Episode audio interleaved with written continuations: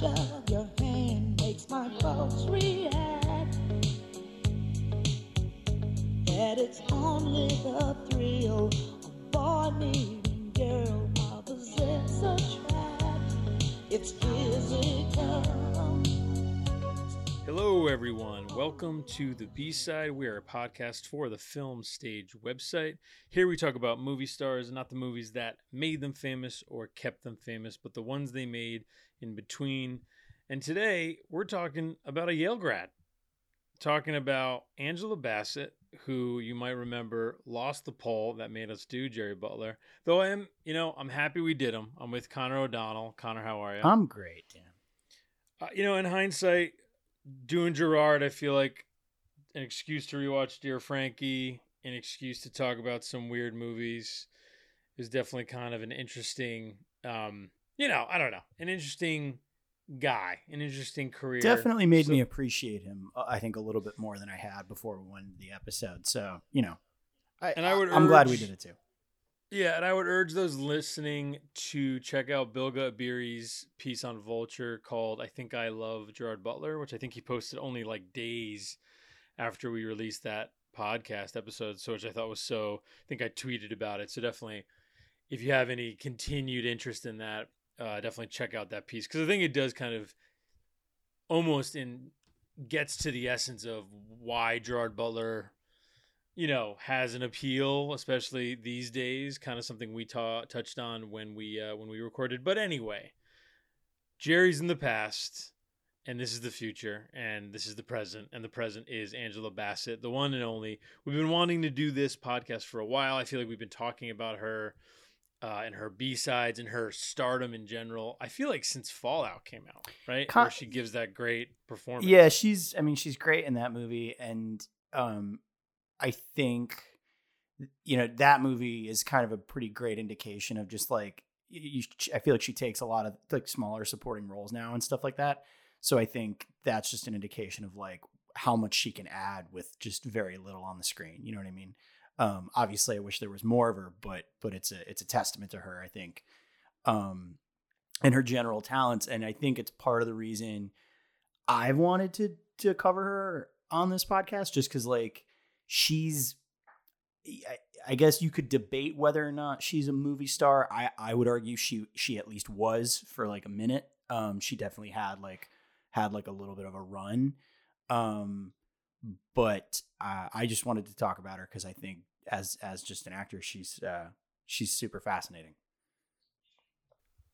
So we have this Slack channel uh, through the film for the film stage show, which if you're a Patreon supporter, you can have access to. And since the B side is still on that feed, it came up in a recent, you know, just we were discussing. Someone asked about the criteria of what makes a movie star. Obviously, I've done these almost movie star episodes, just a couple of them on Julia Stiles and Josh Hartnett uh, specifically.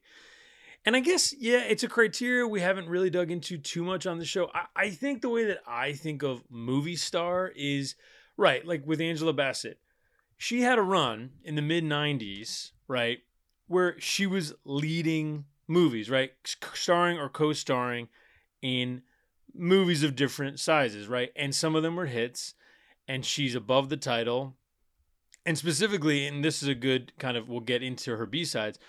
I think the period of Angela Bassett movie star is What's Love Got to Do with It to like the score, right? Like, which she's a supporting role. That's a great example. That's another movie, The Score, where she's like, not like Fallout, she's not the star, but she kind of steals most of the scenes that she's in.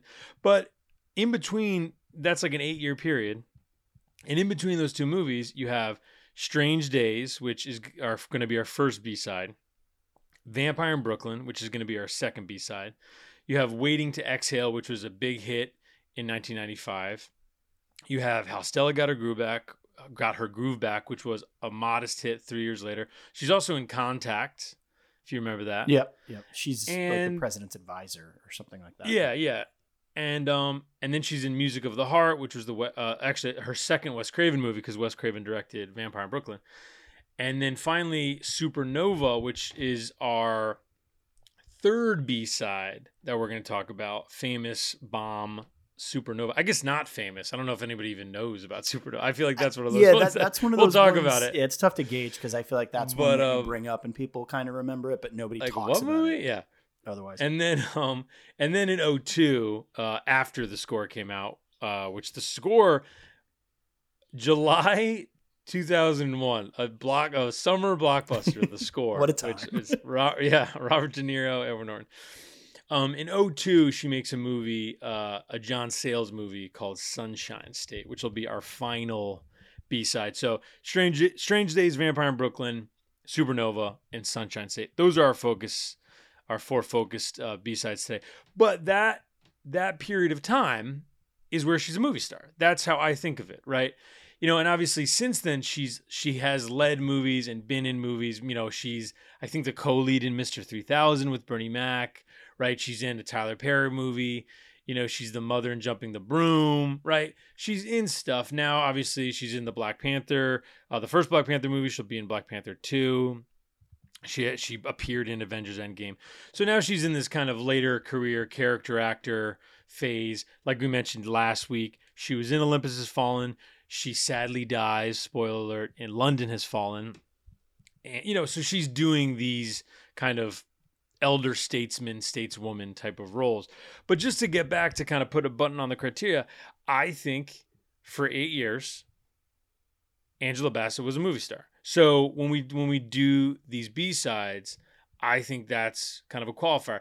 And like someone like Josh Hartnett, right, to bring it back to the almost movie star of it all, I think you can make the argument: was he a movie star? Maybe he was. I when I just look at his career, it seems like he never on his own or like in co-leading led a successful movie past the movies that made him a star right so like after Pearl Harbor after Black Hawk Down which is more of an ensemble movie anyway he did star in movies but none of them really were overly successful right? You know what i mean? So i think when you look at Angela Bassett you know she got her groove back. That was a hit. She's certainly one of the biggest leads in Waiting to Exhale. Both Terry McMillan movies, um, and I think I don't know, both pretty good. I was, you know, re- Yeah, try to yeah, rewatch a lot of stuff. I know Connor, you wa- rewatch Waiting to Exhale. I I was imp- I had never actually seen Waiting to Exhale. I I liked I it a hadn't. lot. Yeah, no, I hadn't either actually, and I yeah, I really enjoyed it.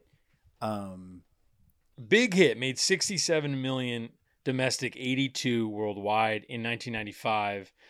Um, like I said before, Terry McMillan, it was an adaptation of one of her books. That would also how Stella got her groove back was also an adaptation. Didn't Stella did not make as much money, but still was a modest hit.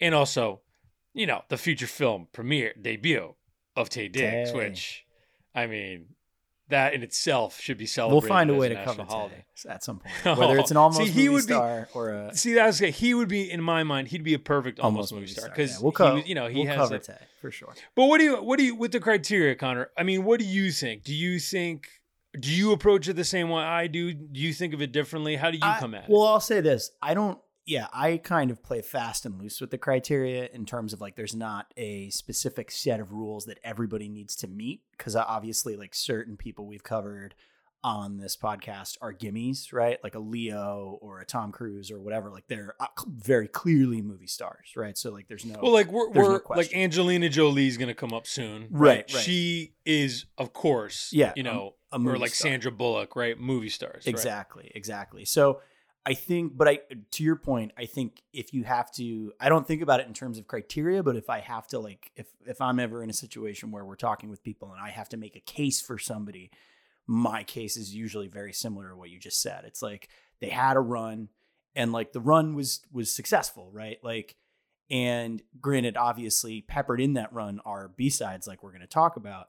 Um, but I also think in my mind and i never you know this this is something i never call out but like i feel like awards are uh, also a clear signifier like if someone has achieved a general like n- you know either just general uh, acclaim on an award circuit that puts them on the map i think they're there i think that's like a thing that puts them in the general consciousness um, Okay, that's interesting. Yeah, that, that's I don't know that I that's an interesting point. I don't know that I give that as much thought, but I guess it's a good point because I just naturally the award circuit itself is in a way its own you know sure coming out party Yeah, and it can and it I mean it can also certainly be kind of fickle. I mean there are people that have been nominated for Oscars years ago that you're like, "What?" and then they disappear, right? So it's not like I said, it's not necessarily a hard and fast rule, but I think those types of things combined for somebody like Angela Bassett um are are what make her stick out to me because right. she eh, and then i think that the third thing that i think of is just like has this person stuck around in in like consciousness right? I would argue someone like julia stiles or josh hartnett have not right? Like now angie angie bassett might not be leading movies anymore but she's like still around and still doing things. So like i Yeah, and I would say, I mean, one thing, one thing I have in my notes is like now in culture, right? She's getting, I- feel like getting this second kind of moment, you know, and that is in the Mission Impossible's, in the Black Panthers, right? Where I think you have these, maybe these younger, you know, this younger generation who are now making the movies, kind of going back and being like, yeah, we love Angela Bassett, Right. right? And she's getting these, and I do think that makes me happy. I will say, because we're not going to talk about it. Um, I watched What's Love Got to Do with It for the first time so did i yeah. uh, for this podcast uh, because that is the movie uh, directed by Brian Gibson about the life of Tina Turner and her, uh, you know, uh, Tina Turner's still alive, but Ike Turner, her her I guess ex husband. Um, but it's really mostly about the period when they were married and collaborating together. I think Ike Turner passed away in uh, 2007.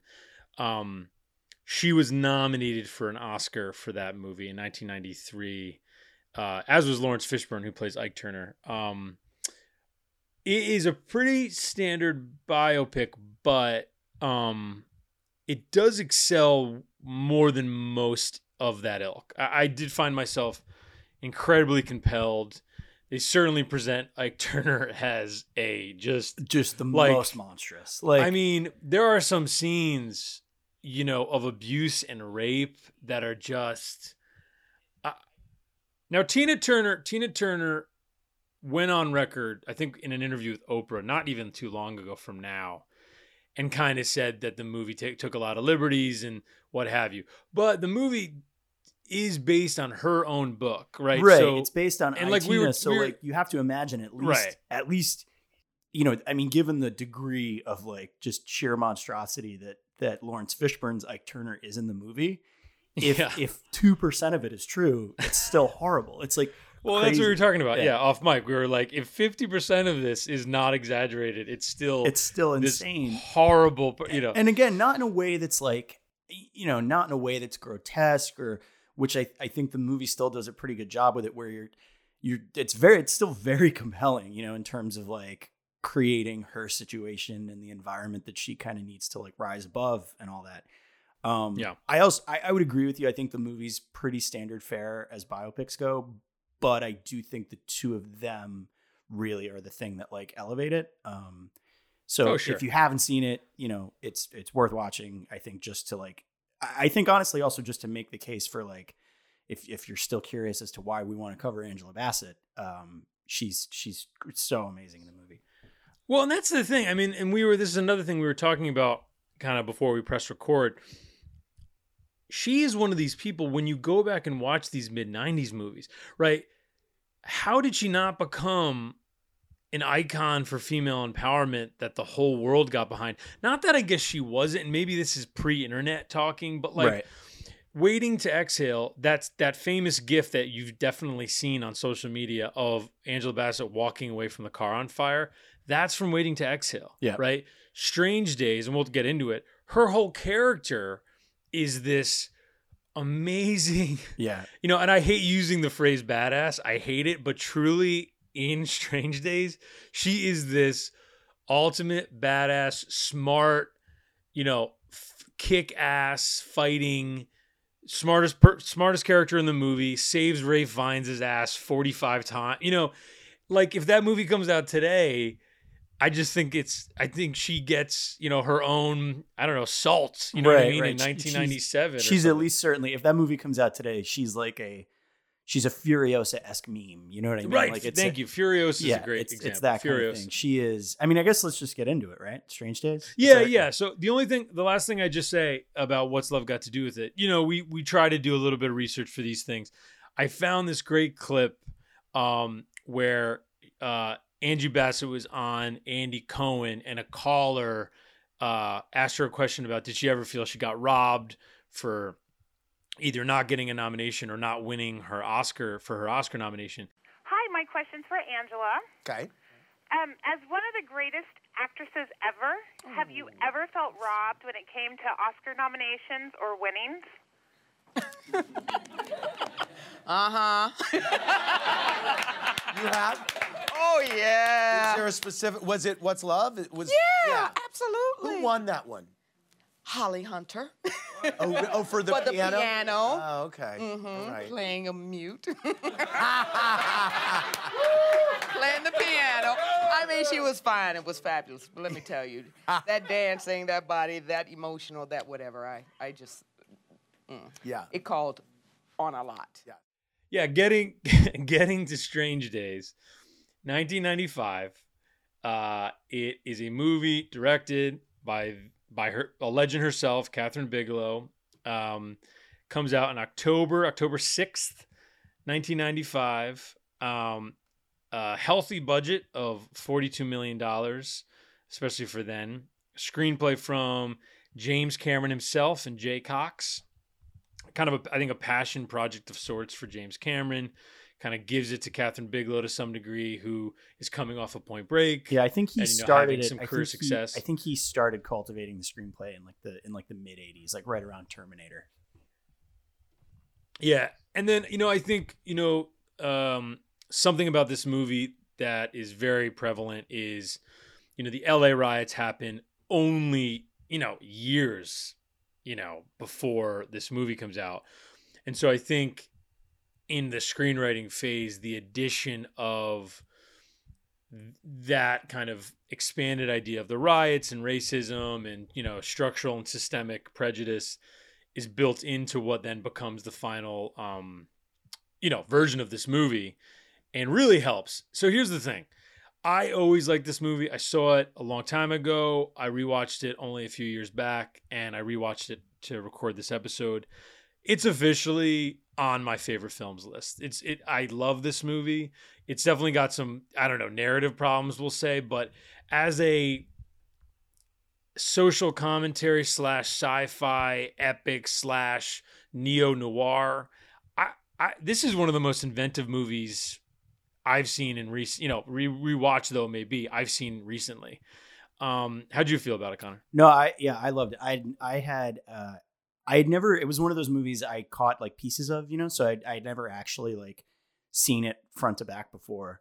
Um and yeah, I I really loved it as well. I think I mean, I not to get ahead of ourselves, I do really like Sunshine State, but I do think maybe this is probably the best of the four movies we'll talk about.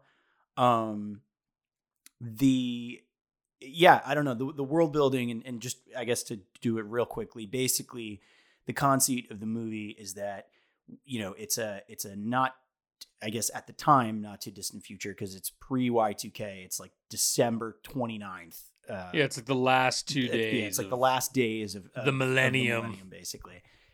And uh, so you, It's right before. It's right before the Willennium. yeah,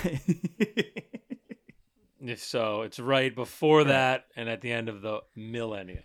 yeah. When he shows, when Will Smith shows up at the end, I thought it was a little weird, but um, Yeah, agreed. agreed. No, no, no. But basically, there's this, you know, so th- that's one piece of the puzzle. There are all these riots going on because of, you know, sort of pre Y2K hysteria, as well as sort of a what's seemingly meant to be just a continuation of all of the fraught race relations in LA uh, in the in the 90s. So it's sort of all of that coming to a head in this in this pre Y2K environment.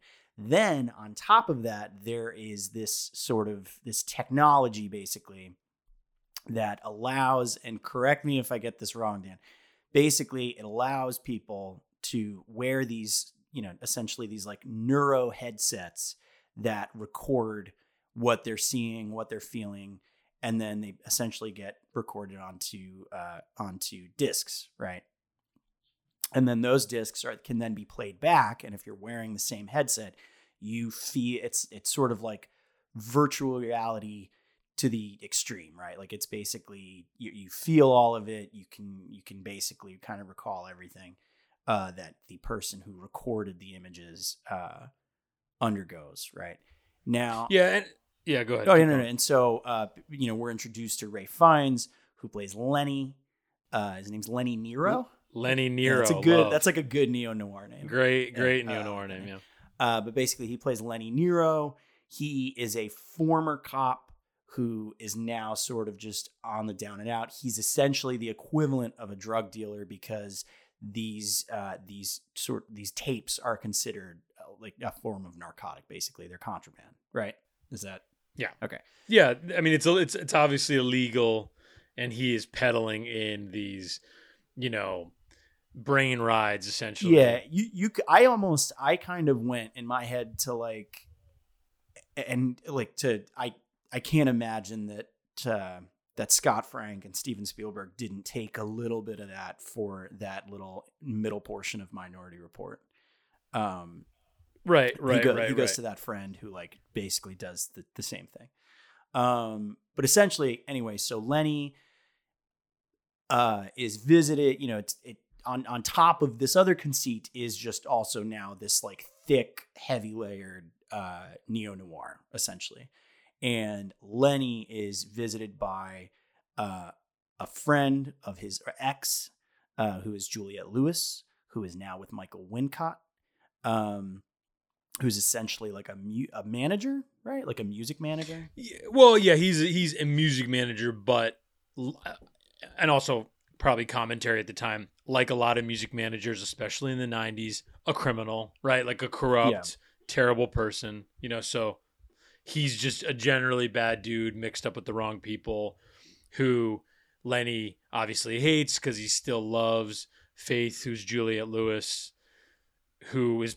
positioned as the femme fatale in the movie, you know, in the film noir of it all. So essentially, uh, Lenny is given a tape by uh, by Juliette Lewis's friend, and um, or sorry, is contacted by Juliette Lewis's friend. She's in trouble. She's being chased by two cops, which are Vincent D'Onofrio and uh, William Fichtner. Um, Buffalo Zone, William Fichtner, Fichtner Factor. Yeah, yeah. Um, the I mean, it is kind of funny because now it almost, given the the types of roles they they've both played over the years, it feels on the nose to cast them. But also in my head, I was Oh like, right, yeah. The minute you see them, you're like, these guys are definitely really evil, bad. yeah, dudes. evil cops. But at the same time, I'm also like they're perfect people to play evil cops. Um, so that's kind of it. And he she contacts him. She tells him she's in trouble, and what what proceeds to unfold is some version of a relatively standard sort of you know pulpy noir plot, right? Where Lenny kind of has to get to the bottom of what's going on, figure out who's behind it. There is also a serial killer plot that unfolds on the side of it. It's very there's a lot of threads that are that are laid in the movie, and most of them get wrapped up. Some of them kind of get wrapped up more sloppily than others.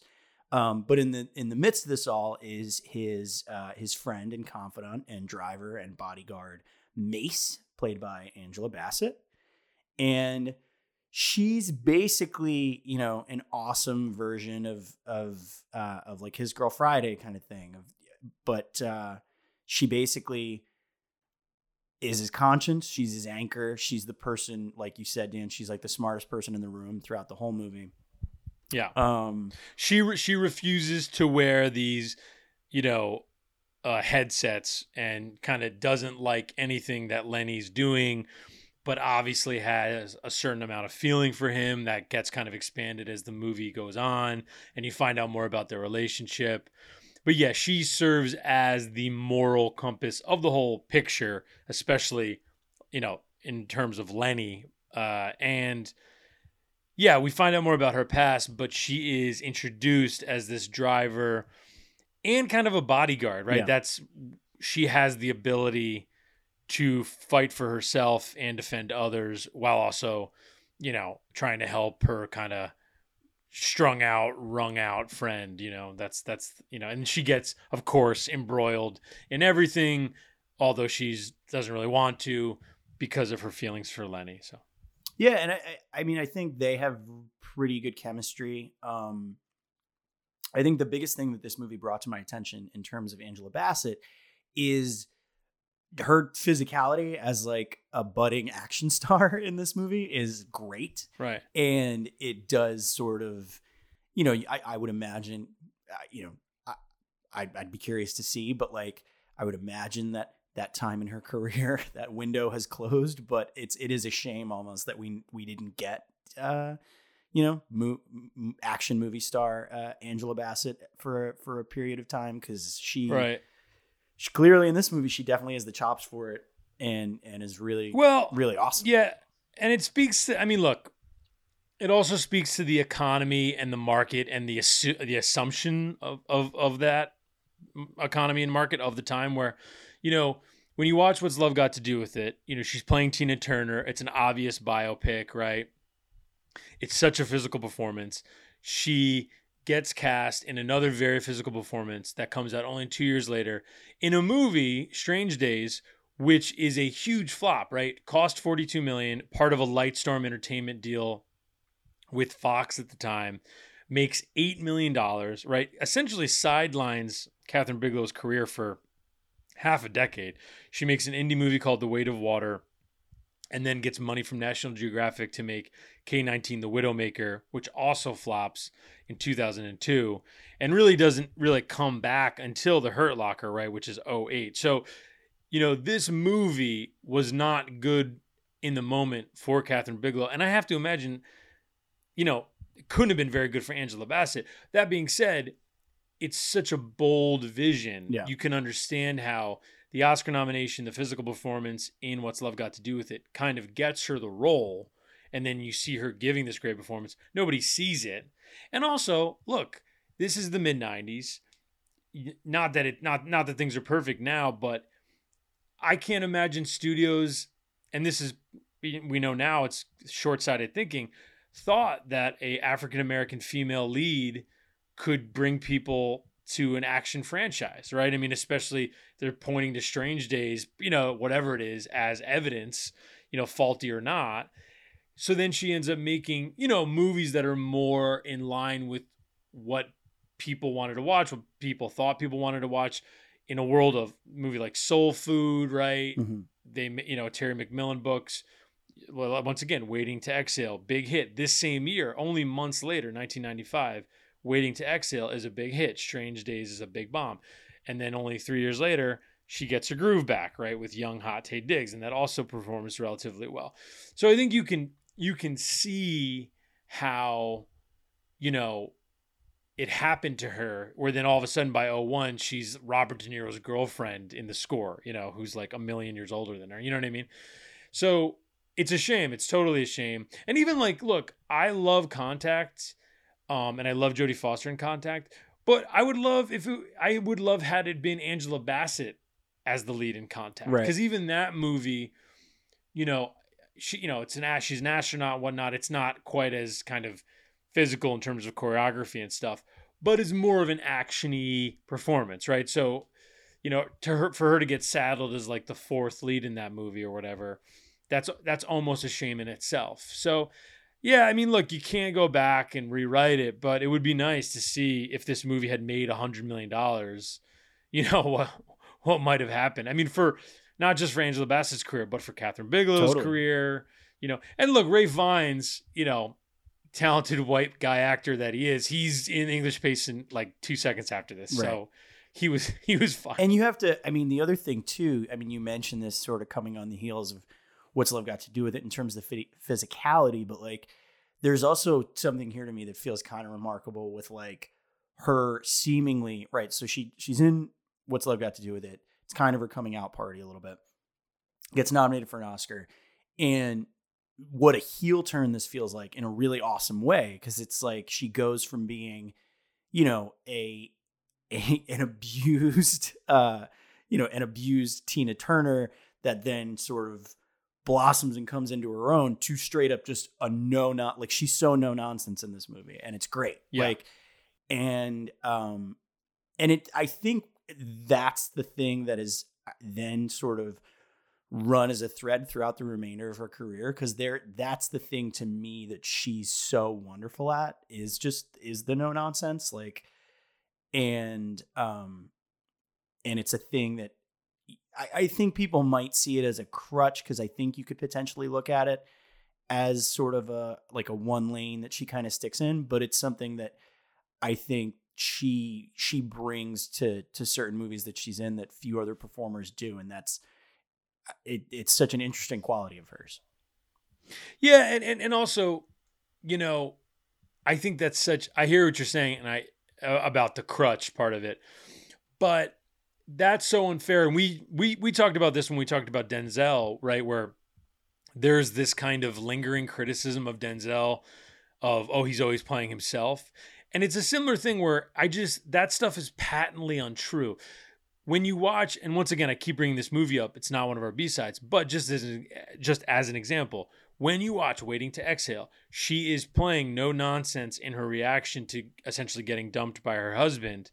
But then, you know, three scenes later, breaking down and, you know, relying on her friends, right? Uh, and doing both fluidly. It feels like one person doing this in Yeah. a way that's very natural, very relatable. Like we've all, in the same day, been stubborn and confident and then totally vulnerable within an hour within an hour right so i think you know her being you know the tough chick quote unquote in a movie like fallout where she's got three scenes of course That's the one. Yes, that's the like one sh- thing she's doing. Yeah. like she's playing that note she's playing it well but in and even some of these movies that we'll talk about you know we'll get to vampire in brooklyn they might not be great movies but she's playing different notes pretty impressively and even like the movies we won't talk about music of the heart right she's playing a principal of a school right like she her career and this is one thing that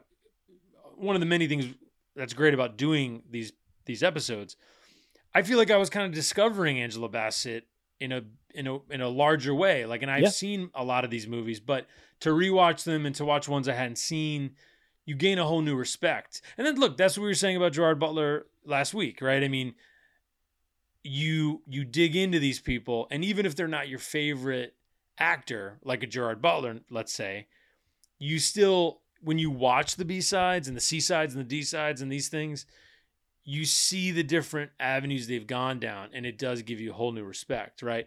And so, yeah, I mean, look, Strange Days. I, I don't want to spoil it because I, I would urge people to go Definitely. see it. Um, we haven't mentioned Tom Sizemore is also in the movie, who gives kind of a crazy performance. Yeah, and Um, Michael Wincott, uh, for those familiar, you know, from like Robin Hood, uh, Prince of Thieves, uh, Count of Monte Count of Cristo. Monte Cristo. He has a really great role in What Just Happened.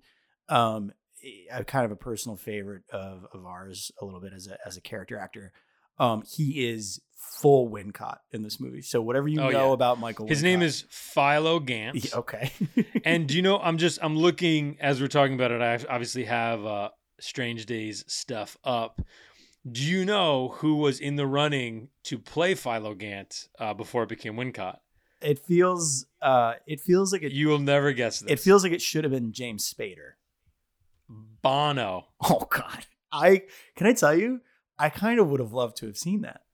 when you think about the character like in his look Yeah, no, he yeah, it makes kind of a little bit of sense definitely. and then in the running before it became uh, fiennes uh, for lenny nero was andy garcia Which probably also would have been great. Fiennes is I think Fiennes is pretty. i think fiennes is pretty great in He's pretty great. He's pretty great. He does a really good job. He does this thing, and I mentioned this to you when I was watching it. Um, and I'll just be brief about it. He does this thing with his accent that I can't tell if because he's a British guy and he's honing in on an accent that he can hold, and he and he holds it well, and it's fine. Um, it's kind of nasally and wheezly. Um, and it sounds to me very similar to similar to what uh, Tim Roth does in Reservoir Dogs. Um, Yeah, it's it's stringy. Yeah. I- the word I kept coming back to was stringy. and I you know, don't- that's his whole performance is kind of. he's, He's like a little. He's like a noodle. yeah, he's like a he's sort of like a it's very similar to like a a a De Niro in in Mean Streets kind of thing. It's like a very it feels Right, it right. feels of that uh of that ilk. But um De Niro, the my maybe my favorite line read in any movie ever from Mean Streets. I'm gonna bail. I'm gonna... But um, But anyway, No, and yeah, then- we won't we yeah, won't spoil we won't spoil Strange Days. Yeah, don't spoil it. Uh, but definitely, I just the one thing I wanted to say that me and you agree just disagree on. I think I love Juliette Lewis's performance in Strange Days. I generally uh, have come to find that I kind of love Juliette Lewis. I, I like. I just. I think So whatever she's doing in most of the movies she makes, ever since she got an Oscar nomination for Cape Fear, which is almost I feel like she's doing. You know, she's so young in that movie, Yeah. which if you go back and watch that movie is so disgusting. So I, that's a whole nother thing. But um, her just weird thing that she does, not to like we just talked about not putting people into these corners. Now I'm like totally doing that with Juliette Lewis, but her her like weird, loopy, stressed out thing that she does, you know, California with a K, Strange Days, The Way of the Gun. I don't know. It works. I think she is such an interesting performer. yeah, I mean, I generally like Juliette Lewis. Um, I just think there, and it's not really her fault in this movie, but I think there are certain ways the character's written that uh, that sort of demands that she give a kind of stilted performance in certain parts. I don't want to dive into it too much or spoil too much because I definitely encourage people to watch the movie uh, and find out why. But um, but yeah, I I generally I, I don't love her in this movie in particular. I think also because there's the way the character's written doesn't really allow for any reasonable uh, explanation as to why Ralph Fiennes is so hung up on her, and that's a thing that Angela Bassett keeps kind of going back to him on. Is like you got to get over her. You know, it's in the past. Yada yada yada. And as a viewer, I just feel like there's not much that allows me to be like, oh no, I get it. You know. Um, Yeah, I think just putting a button on the whole thing, I agree with you. There is that element of you're wondering why he cares about her so much and all that stuff and and whatnot. I do think with the Angela Bassett character, there is a nice synchronicity as you find out more about all of the main characters with that kind of feeling of being stuck in an emotion with in a feeling with somebody and I also think it's a noir thing, right? I, I, I like how much there's a couple things that I think they keep kind of in the tradition of noir that I like. Lenny Nero gets beat the shit kicked out of him many times throughout the movie, lo- a lot, yeah. which I Yeah. enjoy. And I think with his kind of constant feeling the need to rescue or be with the Juliette Lewis character, that's also very common in a lot of noirs from the, you know the 40s and the 50s. So I think when you think about it from a genre homage standpoint, it kind of works. And when you bring in Mace, the Angela Bassett character, it even makes more sense. That being said, I think from a purely viewer level, it is a little hard to wrap your head around, no doubt about it. Um, uh, so yeah, I think we both, you know, that I agree with you. I think Strange Ba- Strange Days probably is the best of these four we'll talk about. So high recommend from both of us. Um, and yeah, Vampire in Brooklyn that same year, and uh, also kind of a flop. As we kind of mentioned before, Waiting to Exhale is the other movie from '95 that Angela Bassett makes. That one's a hit. Vampire in Brooklyn and Strange Days are both underperformers. Vampire in Brooklyn, directed by Wes Craven, the man himself, starring Eddie Murphy, Angela Bassett, uh, Kadeem Hardison, a bunch of other people. And yeah, I mean, just to, I'll just do it. it. It's the Dracula tale, right? And I'll just jump into it quickly. They essentially take the voyage of the Demeter, right, and they they spin it. So you have this abandoned ship that crashes into a port in Brooklyn. The Watchers, the the the port keepers, uh, John Witherspoon and his I think nephew Kadeem Hardison, they see the ship crash. It like destroys their little house. Uh, it looks abandoned when they when uh, I think John Witherspoon goes to check it out, and come to find the only survivor, not unlike from the novel Dracula, where the ship comes into England from Transylvania, is this vampire. In this case, named Maximilian, played by Eddie Murphy. There's voiceover in the beginning where they kind of rewrite the story, which I appreciated. He's basically a vampire coming from the Caribbean. He's the he's by his account, he's the last like full vampire in the world and he's coming to Brooklyn because there's a woman who is half vampire and she doesn't know it and in order to make her his, he has to find her and seduce her, you know, not unlike the classic Bram Stoker tales, right? And so I appreciate the cultural spin on the source material. I, I did appreciate the opening to the movie. But then what happens, and this is it was criticized of this at the time, and it kind of still makes sense to this day. Tonally, it's all over the place. It's not really a comedy. It's not really a horror movie. Um, I get scared really easily, and I was I did not find myself ever really shivering in my boots in this one. That being said, it's not you know there's not a lot of laughs to be had either. Connor, had you seen this before? Or? So I had seen, yeah, I had seen it sort of on and off. I had a friend in grade school who was a big Eddie Murphy fan, and so anytime I was over his house for like a sleepover or something like that, this and The Golden Child were always on in like pretty constant rotation. I think along with like Be- Beverly Hills Cop, but um, it yeah, it doesn't. It's not really good at either the very good at either the two things that it attempts. It's okay. Like I do think I think a lot of the makeup effects that come up are fun, right? They're not scary, but they're like kind of fun in like a nostalgic way, sort of. Um, all the Kadeem Hardison stuff with he basically Kadeem Hardison becomes Eddie Murphy's Renfield, essentially, right? He like turns him into a ghoul pretty early on in the movie, and then the rest of the movie, Kadeem Hardison is basically decomposing in front of our eyes. And there's a lot of broad comedy that that's played for um, that I think you know is somewhat effective, somewhat ineffective, but I I think is at least was my favorite part of the movie.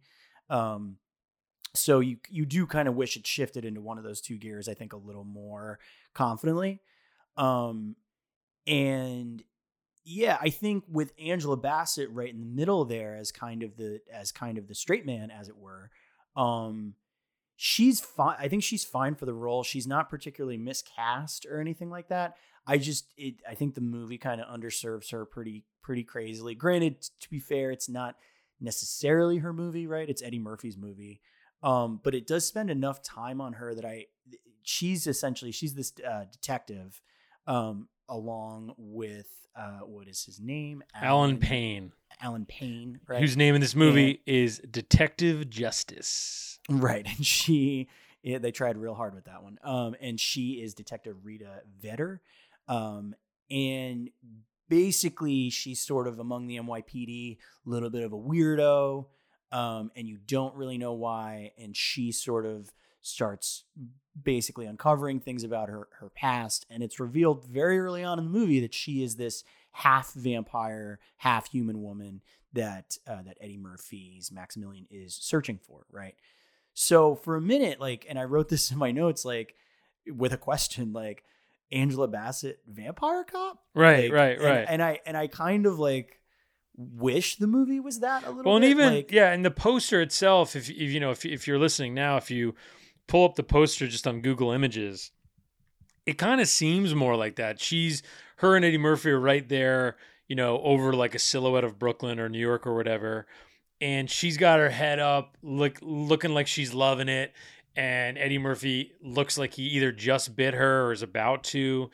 yeah, and she's it like seems she's- like she's, she's a got, like, vampire. yeah, it seems Yeah, like she's a like, vampire. Yeah, Yeah, she's she's all neck in the poster. Um, and yeah, it it's a little it. I don't know. It's it's weird because you just th- you, the movie seems like it would do more with that. It doesn't even honestly it underserves her in the other way because it just it also doesn't even present her as sort of a a super competent detective really ever. Um, Well, and yeah, you mentioned before people, the other NYPD, like, you know, cops regard her as a weirdo. And I think it maybe speaks to this movie's ultimate decisions upon collaboration, where you never get a sense of why. There's never a moment where she's this, like, there's a reason why she's considered a weirdo before there's like a vampire in the picture. And it's a little strange. You would almost expect there to be some sort of indication of, oh, she's this great, you know, detective who like like monk or something who has this you know otherworldly ability to investigate and all the other cops think regard her as strange but you don't have that exposition instead she is just regarded as strange, and her partner Allen Payne is like the only her only defender. Who essentially, and this is basically playing like the Jonathan Harker character. He's like the other guy as Maximilian, uh, the Eddie Murphy villain, starts to try to seduce Angela Bassett. And that's the thing. I mean, this movie, from an Angela Bassett point of view, seems to kind of, even though she's so central to the plot, sideline her in the edit room, right? It just seems like she's left Yeah. with not much to do, which is strange because she is the female lead in the movie. She's also the she's the only Oscar winner in the movie. Like, do you know what I mean? It's like or Oscar nominee, in the yeah, yeah. Sorry, uh, should have been Oscar winner. in Yeah. Um, but yeah, no, but it it's very it's very strange. I mean, like I said, it's not. I I get it a little bit because it's not exactly even really pitched as her movie, so that's fine. That said, on its face, this movie doesn't feel like a like a what were you thinking kind of thing. Like this movie's got like a like a four point five on IMDb, and that feels a little low. Even I mean, it's like you said, it's not very scary. It's not very funny, but it's also not. I mean, in my opinion, it's not like offensively bad or anything like that. It's just like so middling that you're, especially with the pedigree of you know Angela Bassett, Eddie Murphy, and Wes Craven, who after this does Scream, right, and captures that like that uh that humor and horror all together really nicely in a way that this almost feels like a warm up for him. Totally. or something. No, totally. Uh, but um, but yeah, y- you had mentioned Dan off mic that like the Murphy brothers, uh, the Murphy brothers who both you know co- are co-credited as writing this along with a couple other writers, um, wa- initially wanted to make like a straight horror, and that Wes Craven Yeah. was the one that kind of was like, let's lighten it up a little bit. I, yeah, I think basically Eddie Murphy wanted to play a straight villain. Charlie Murphy is one of the credited screenwriters, and I think he Charlie Murphy in an interview mentioned that it was initially going to be straight horror, and in the development process, Wes Craven basically convinced Eddie Murphy and Charlie Murphy that um, there needed to be a little bit more of a character to the Maximilian vampire, you know, character. So they added some little comedy bits. What's funny is the humor's it's just pretty broad anyway. Like he kills these Italian mobsters in the beginning, and Kadeem Hardison's like, "Don't eat me if you want to eat. I can go get you some fried chicken down the street." And Eddie Murphy's like, "No, I'm full. I just had Italian." Right? Like there are those types of jokes. So and that one of those mobsters is what's his name, uh, Mitch Pileggi, who plays Skinner. Oh right, right, right, right, right, right. Yeah. Yeah. And so that's it. I mean, like you were mentioning, most of the comedy beats come from Kadeem Hardison, right? Angela Bassett herself plays it very straight. Um, Eddie Murphy's mostly the villain, except for a couple of quips, all of which are in the trailer. The trailer sells this movie like it's an Eddie Murphy comedy, though it's really not. Um, it's interesting. In, in my research, uh, Eddie Murphy did a Rolling Stone interview in 2011, and they asked him about Vampire Brooklyn, and he blamed the failure of the movie on the wig. He basically said the minute people saw him wearing the long hair wig, they were just totally out. And then he also, really? yeah, and he said also he connects. You were mentioning the Golden Child earlier. He connects the even though the Golden Child made a lot of money, it was a failure as compared to his other mega hits in the 80s. He said that his daughter, they were going to watch the Golden Child, and his daughter rebelled against the idea because um because she was like, "Are you going to be wearing that little hat the whole time?" And Eddie Murphy was like, Ah, "Yeah," and so the daughter didn't want to watch the movie. So basically, things that are on Eddie Murphy's head that are not natural, Eddie Mur- Murphy He clearly just- thinks he automatically rules uh, it out. hurt the box office to his movie. I just think it's interesting that he thinks the wig was the problem. I mean, I kind of like the wig. I don't know. No, I and I actually even generally like him in the movie. I think he's like based. I mean, again, he's not that funny and he's not that scary, but I do think, and this also might just be like baseline level Murphy as well. He's charismatic, like he's charming. Like Sure. I will say, like Wes Craven's instincts are kind of right in that regard. I think making the Dracula character not not necessarily seductive but like actually charming like funny and and somebody that that you know if he is going to seduce his prey would be like oh i like this guy right like that's all i think uh I think that's all on display here. Like I think he's pretty good. And I think Bassett is the right fit for it too. I just think they're I think they're both kind of just stuck in this movie that that should be one or the other. Like it should be either the studio comedy that probably the people who later put Eddie Murphy in uh, in makeup in the movie. Right, Uh, right. He pop, he pops up a couple times doing that. Well, right, and I guess that's the other thing. Nutty Professor comes out the next year and is a big hit, and I think this is the first movie where he's playing different.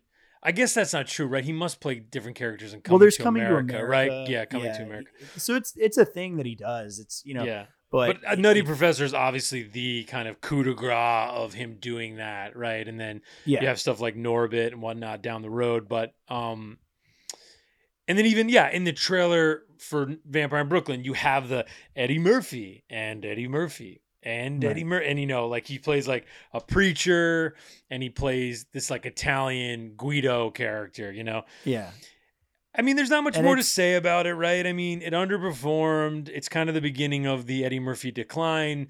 Only, only, uh, I only, I think the year before, uh, Beverly Hills Cop three uh, underperformed as well. So this is you. This is where you have, you know, even with Nutty Professor being a monster hit, he starts doing family movies, Doctor Dolittle, Daddy Daycare coming down the line, right? Shrek, and um, these types of movies, you know, the more traditional Eddie Murphy vehicles start underperforming, right? Holy Man is another one that comes out a couple years after this. And um, you know, and that's just and you know, we we record this episode as he is on a potential career comeback. And I will say in, you know, in rewatching this movie, I am fascinated to do Eddie Murphy B side because he has so many of these movies in the mid 90s to late 90s that are super interesting. One of them being this cop thriller Metro, in which the bad guy is Michael Wincott, who we just mentioned. And we're so, back. Yep. but yeah, I mean, what Um, else? Is there any kind of final Bassett words that we should hit on Vampire in Brooklyn? Yeah, I just I, I again, you know, she's she's underserved in the movie, and and I get that it's it's Murphy's movie, but I do think um it's it's all she's basically I mean she's basically wasted, and I think a better version of this m- movie, I think I could like you know. I can picture a better version of this movie that still accomplishes the horror and the comedy and all that, that still utilizes her really, uh, really well. Um, but but this is not that movie, unfortunately. Yeah, and it's like, how can you blame her for taking it? She gets the Oscar nomination, and then she, you know, you're gonna say no to an Eddie Murphy movie. I mean, No, you know. and she had she had I believe she had worked with Wes Craven before on TV stuff. So like I it all makes sense. It's you know, I, I do think in the grand scheme of like flops and B sides, you know, there there are a few that we talk about occasionally that are like, what were you thinking? right. Uh that that, you know, on their face, you know, the, the, you have the other ones on their face, like this one that that seem fine. Like it makes it, it all makes sense. It's just like sort of a a general misfire uh, along the line and and you know i don't know i mean it, then then you, you you get into uh the, our next b side which is way better right uh, by if by way better you mean barely a movie, uh, you are correct. Our next movie, Supernova, directed by Thomas Lee. And let me just say this before we even talk about the movie, Connor, let's put in the trailer for Supernova right here. oh the infamous trailer yeah we're gonna drop it right now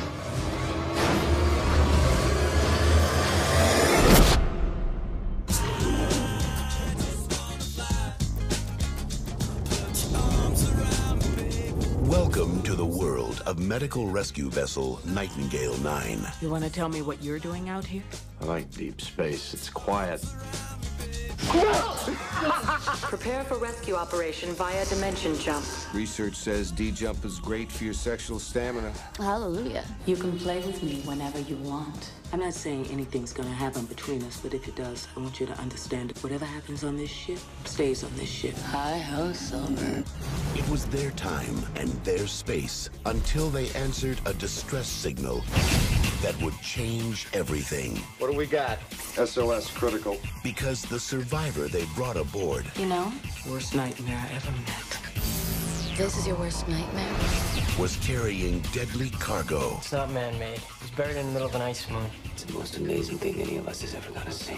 Lucky for us, huh? Or maybe something so dangerous that the only way somebody could find to get rid of it was by burying it. And he's about to turn the heavens This thing is changing you in the most amazing ways. into hell. Help me. I really wish you hadn't done that. I wish you hadn't done that either. I've gotten out of worse situations. We'll get out of this one. When you said you've been in worse situations than this, when was that? Ten minutes ago, when the ship was falling and the engines cut out. If you can't stand the heat, get out of the universe. I'm coming for you. Here's a little something from me to you. Supernova.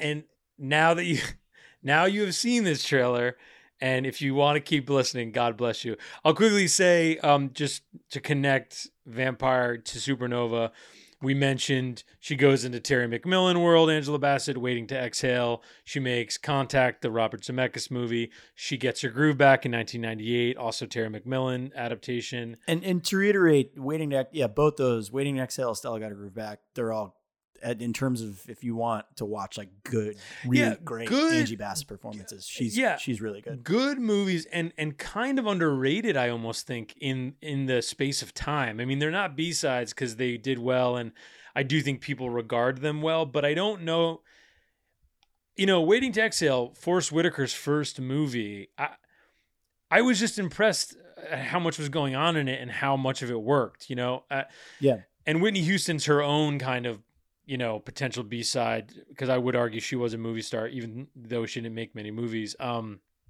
there's a lot there to really kind of dig into. She makes Music of the Heart in 1999, which is also Wes Craven. Doesn't do that well. Gets the obligatory Meryl Streep Oscar nomination. I think also gets an Oscar nomination for Best Original Song. For the Uh, song Meryl Streep. the song I think was called Meryl Streep, which is I think why I got the nomination. Uh, lest we forget, Gloria Estefan is also in that movie. Um, and Aidan Quinn, who Aidan Quinn, let me say, would be a great almost movie star episode. Yeah, we talk about him briefly on the Pierce Brosnan episode, and he's he's you know he's an interesting actor. Yeah, he's one of those guys you watch, you look at that filmography, and he definitely had some shots, and it just never really. He was supposed to play Jesus Christ in The Last Temptation of Christ for Martin Scorsese, and then didn't come Is that- together. I did not yeah, know that. Yeah, yeah. That's interesting. Now, okay, Supernova. So, as we said, directed by Thomas Lee. Um, spoiler alert: that's not a real person. we'll get into that in a minute. Quickly, the movie is a sci-fi uh, outer space epic of sorts. Um, it's in the future.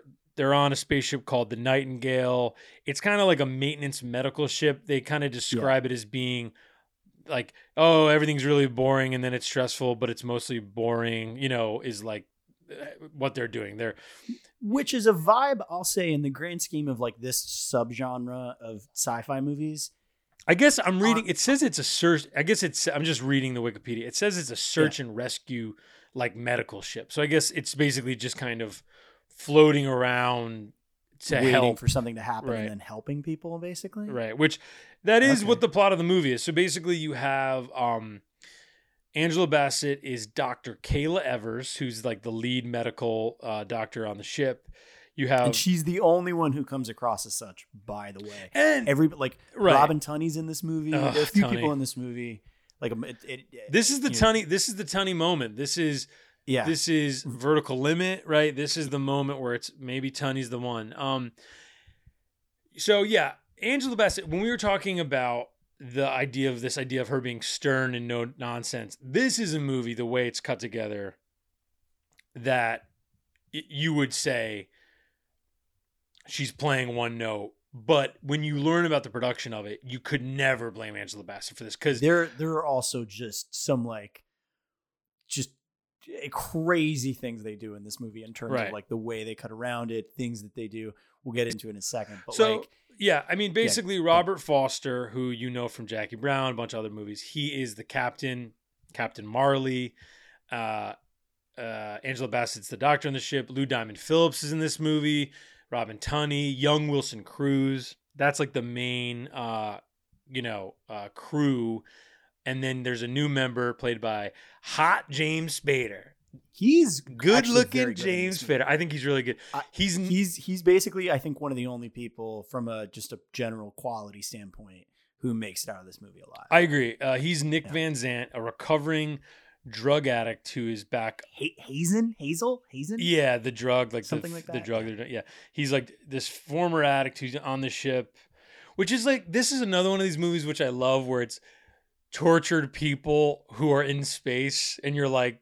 Why do they let these people? You know, it's that gravity thing. You know, like you have Yeah, how did they trauma. Okay, qualify? go out to Yeah. I guess the idea of this movie, presumably, there's no.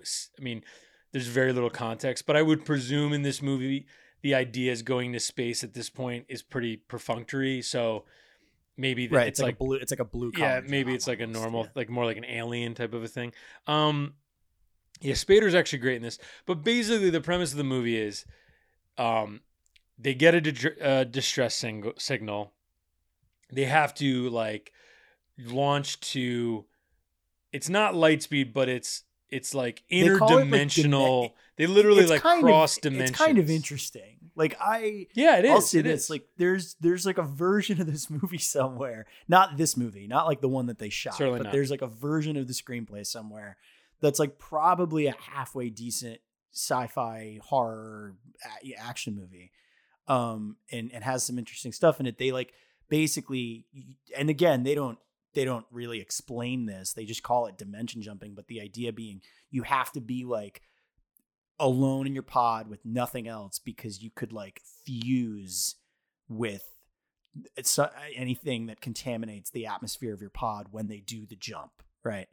And that comes into play specifically uh, with Robert Forster because they do the jump to answer the distress distress call, and what he comes out the other end basically as this like gross abomination that's like fused with his pod, and you could just feel him also just being like he he he he, he looks just like I don't even know what, just this like splattered thing that's half Robert Forster, half like koosh ball kind Yeah, of. ugh, it's so gross. And, and he is looking at Angie Bassett and he's like, kill me. And what, and what he really kind of, it almost feels like is, am I done yet? Right. Like, he's like, can I, He's like, "Can I go home? Can I Yeah. mail me my check?"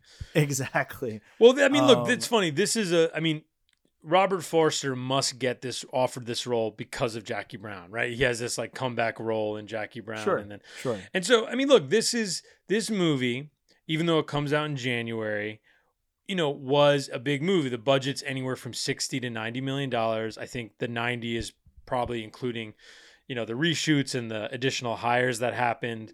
The editing and all that. Now, just to wrap up the actual plot, they they get this distress sing- signal from this guy Carl Larson from this ice mining rig that's on I think Titan, one of the Jupiter moons, and they do their dimensional light year jump.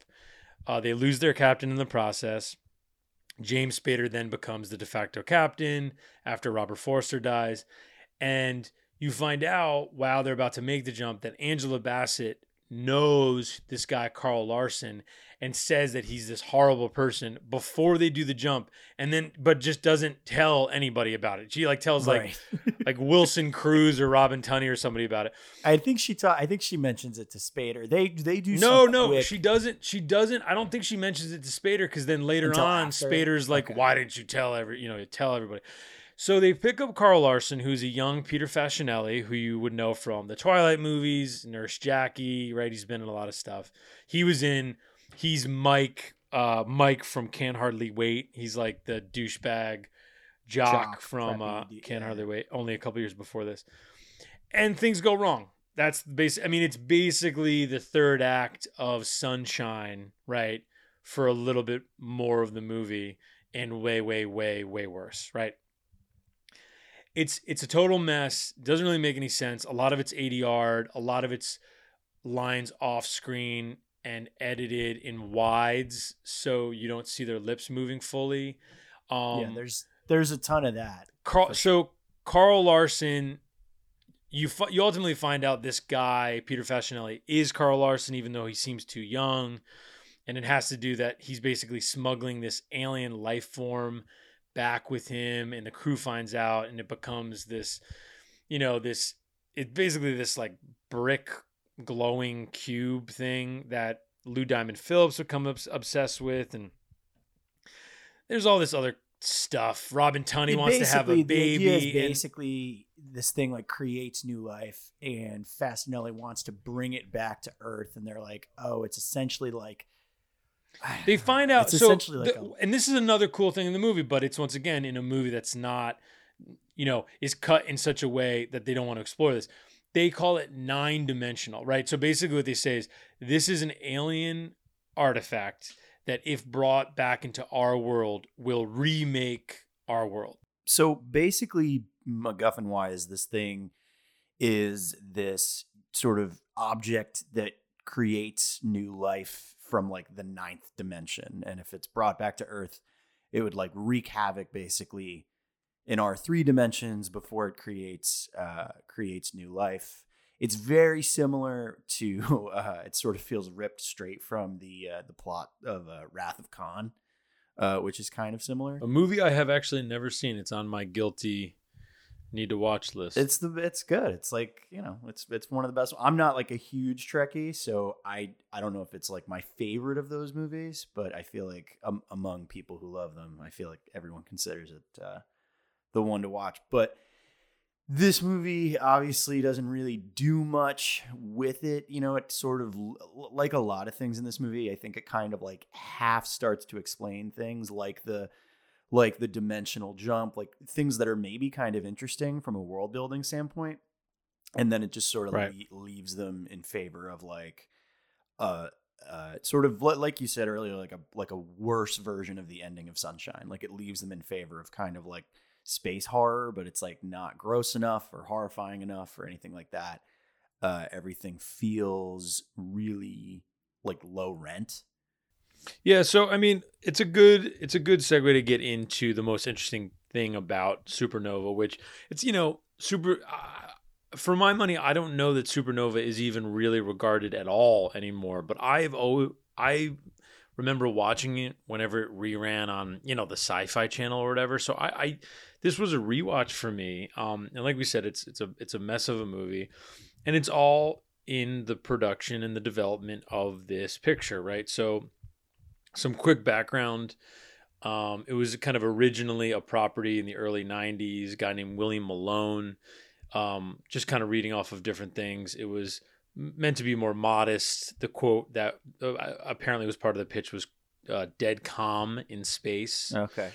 Um, H.R. Giger got involved to produce some uh, early sketches, and obviously he did the alien design for Alien. I think there's a documentary about him and his work actually out now or soon, because I think it played at a bunch of festivals. Um, and then you know over that decade, it you know took on a life of its own as many Now was these Walter. Hill was Walter Hill always attached to it or I don't believe so. I think and all that? Like- there was yeah there was no. I think there was initial directors and um and this guy named Jack Sholder was involved and um that sounds like another gentleman named Geoffrey Wright who I wonder if he's the same Jeffrey Wright. Yeah, the guy who directed um Romper Stomper.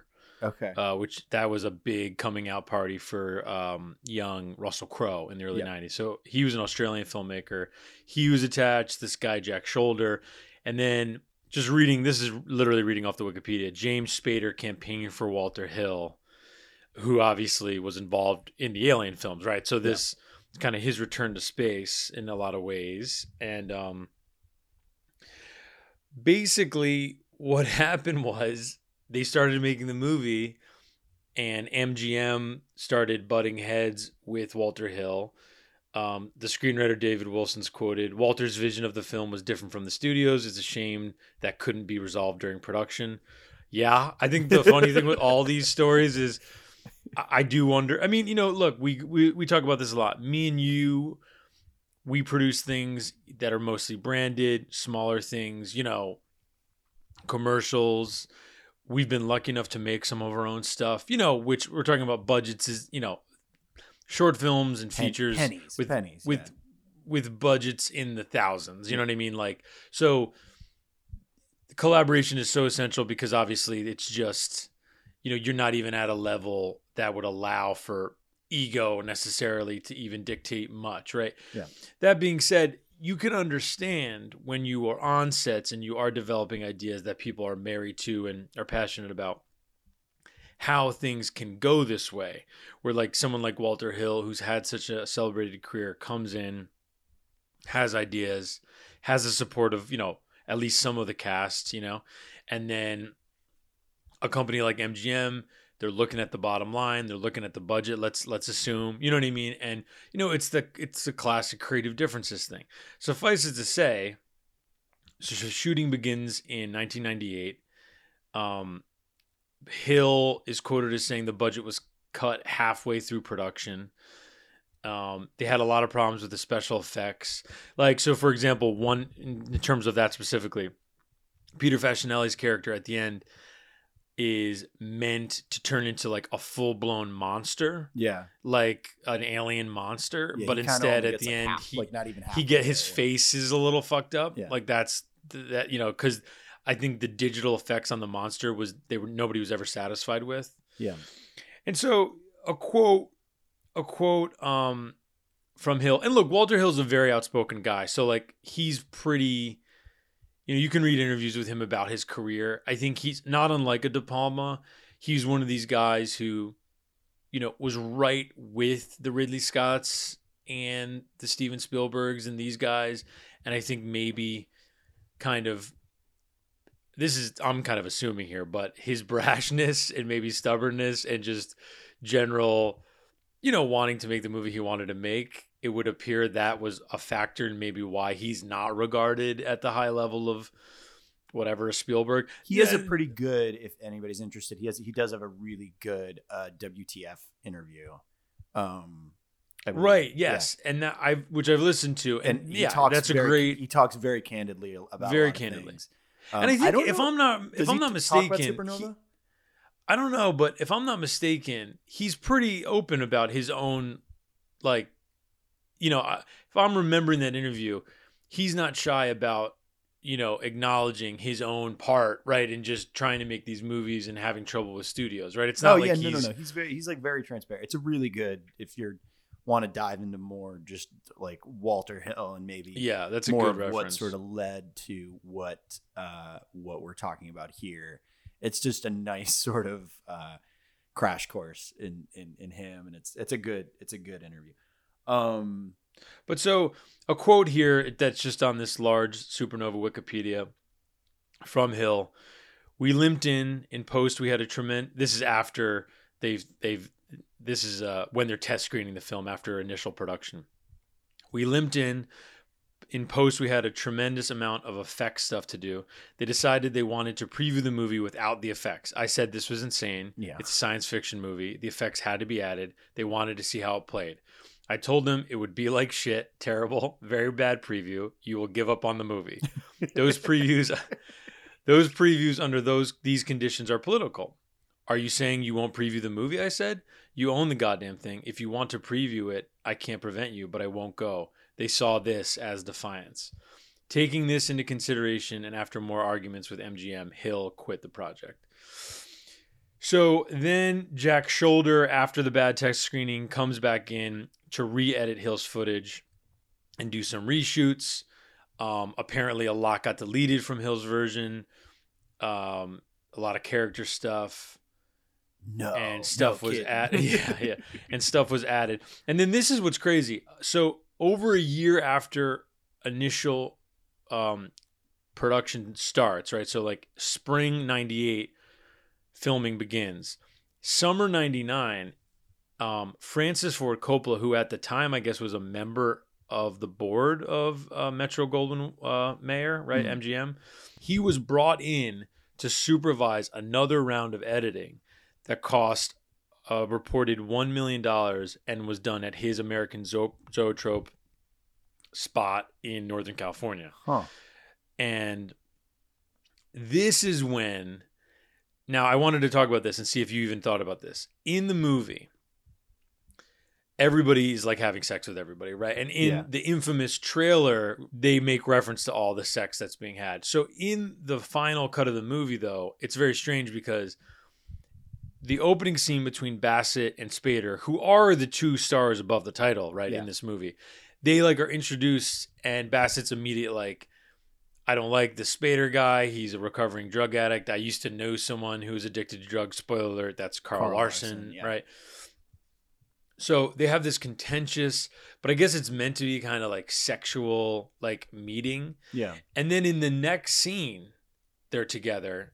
They're like drinking or she's drinking He brings or her. He brings her like a like, Like a pear wine or pear something, brandy yeah. or something like that. and and th- and then they immediately get it on and there's a shot down the spaceship This of them insane. in Are you gonna talk zero about- gra- yes Yeah, yes. they're in zero gravity having sex. Now if you watch the movie it is clearly not James Spader and Angela Bassett. So It- it this is- is what happened. Yeah. okay. And this is and Francis Ford Coppola one of our great directors right? Apocalypse Now Yeah. the conversation the Godfather movies okay Jack for God's sake Obviously, Jack. Yeah. um, this is what happened. Ugh, God, this made me when I read this, this made me so mad. I just was like, okay. As part of this like additional re-editing that uh, Coppola oversaw, they digitally placed Bassett and Spader's faces on the bodies of Robin Tunney and Peter Facinelli, who also have sex later in the movie in Zero Gravity, so that the Bassett and Spader characters could have a sex scene.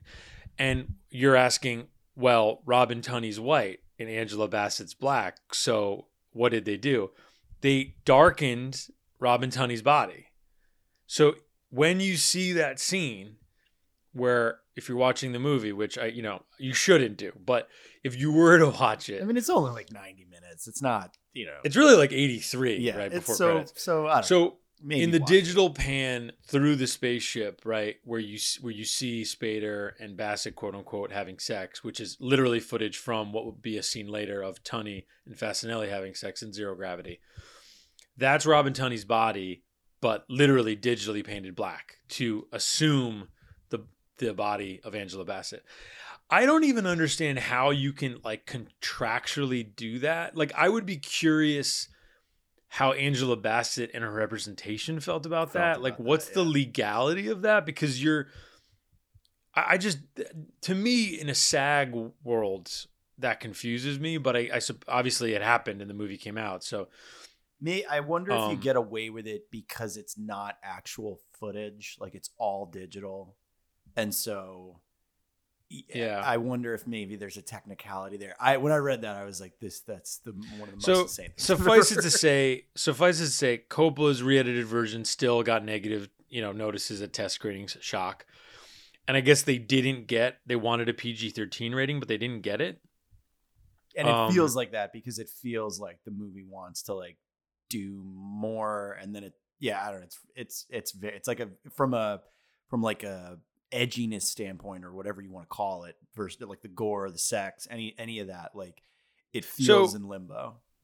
MGM. It's yeah. All right. Anyway, so the movie ultimately, after all this, and obviously not much to do, you know, much ado really about nothing. Ultimately, um, it was released on January seventeenth, two thousand.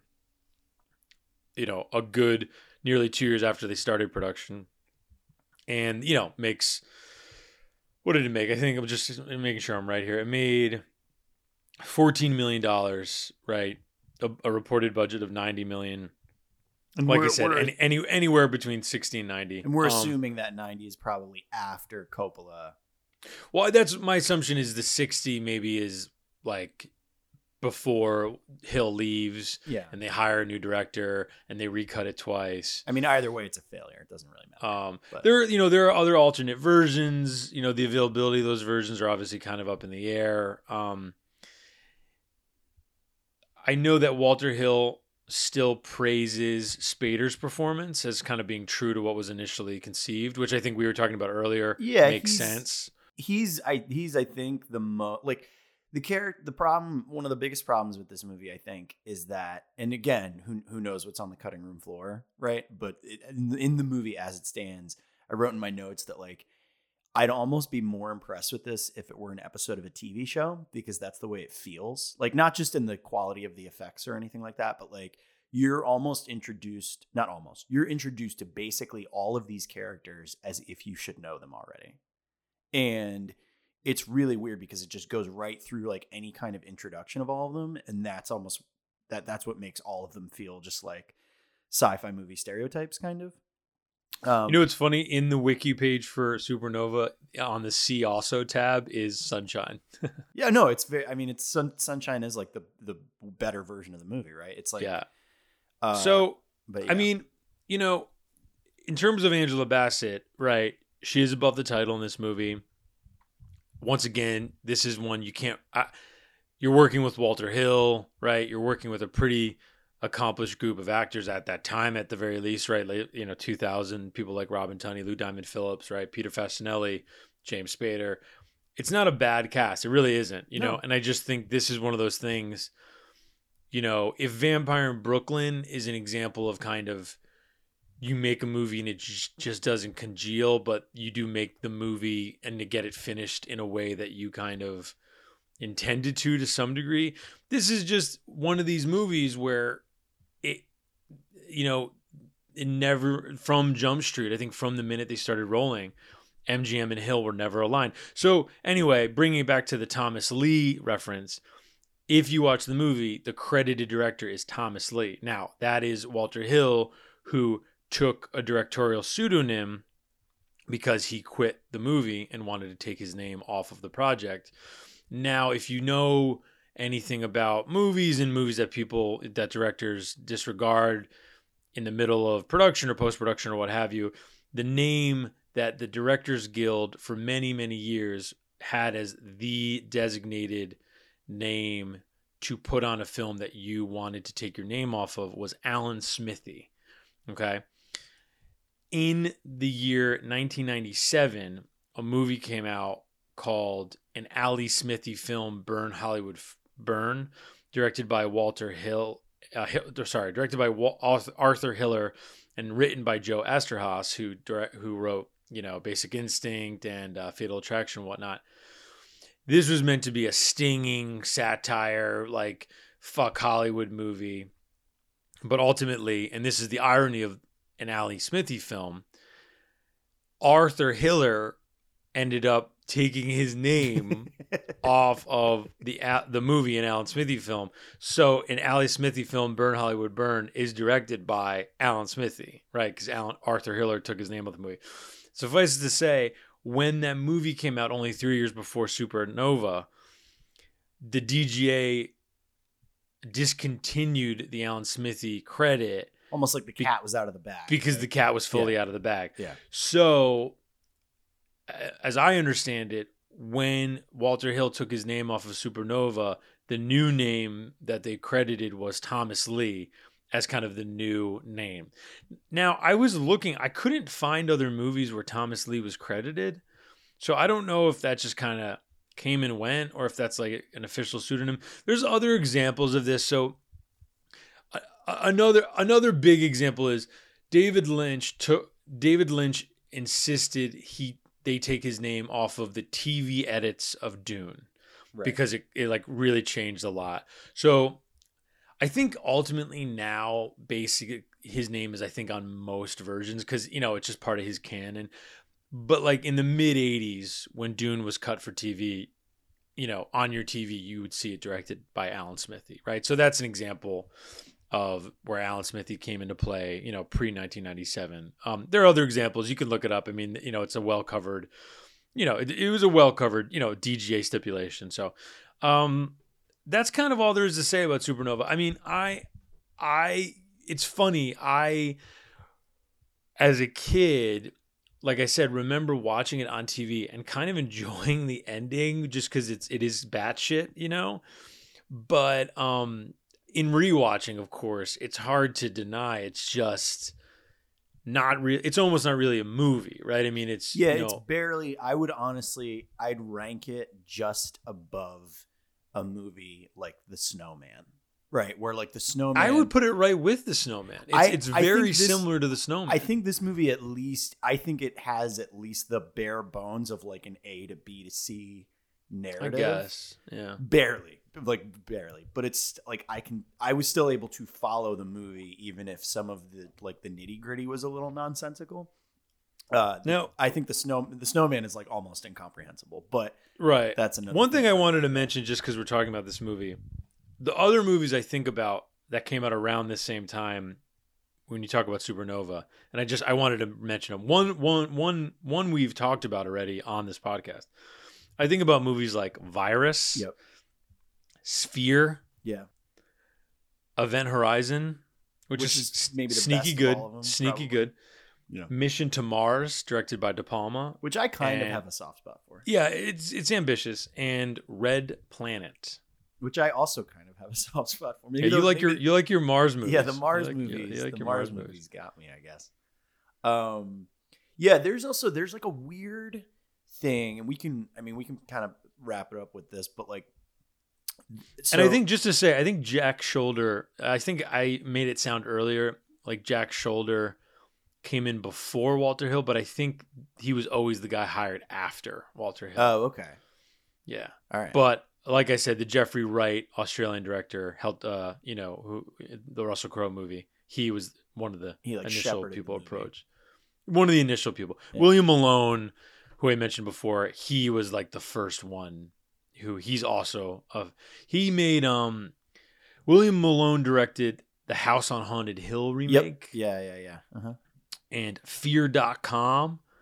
Oh, I don't. Ever remember Fear.com starring Stephen Dorff? I don't remember that one. Um, anyway, Uh, the, the end of the movie's really weird because, and it's not, you know, it's not again like a lot of things in this movie. Like the setup isn't the worst. It's it's fine. It's uh the, the basic like initial setup that leads to the climax of the movie is that they have, and this is where the movie gets its title.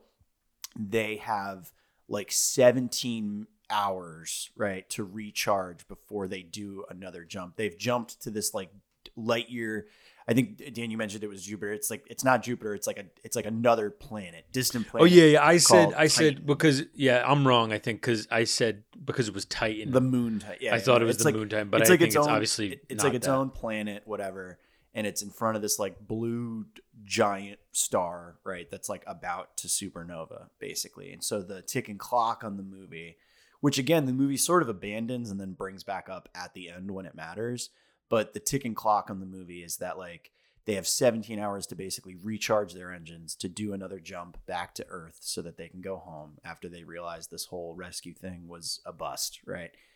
Uh, but that only gives them an 11 minute window until they like the the star itself like explodes and burns them up, right? So Yeah. just coincidence may have it. Which like again, if you're gonna put like a ticking clock on a on a 90 minute movie, it's it's fine. It, it works but they don't really address it enough to really keep that suspense up. That said, they discover that the MacGuffin, this alien artifact, is a bomb of sorts, and they decide that it can never go back to uh, it can never go back to uh, Earth and whatnot.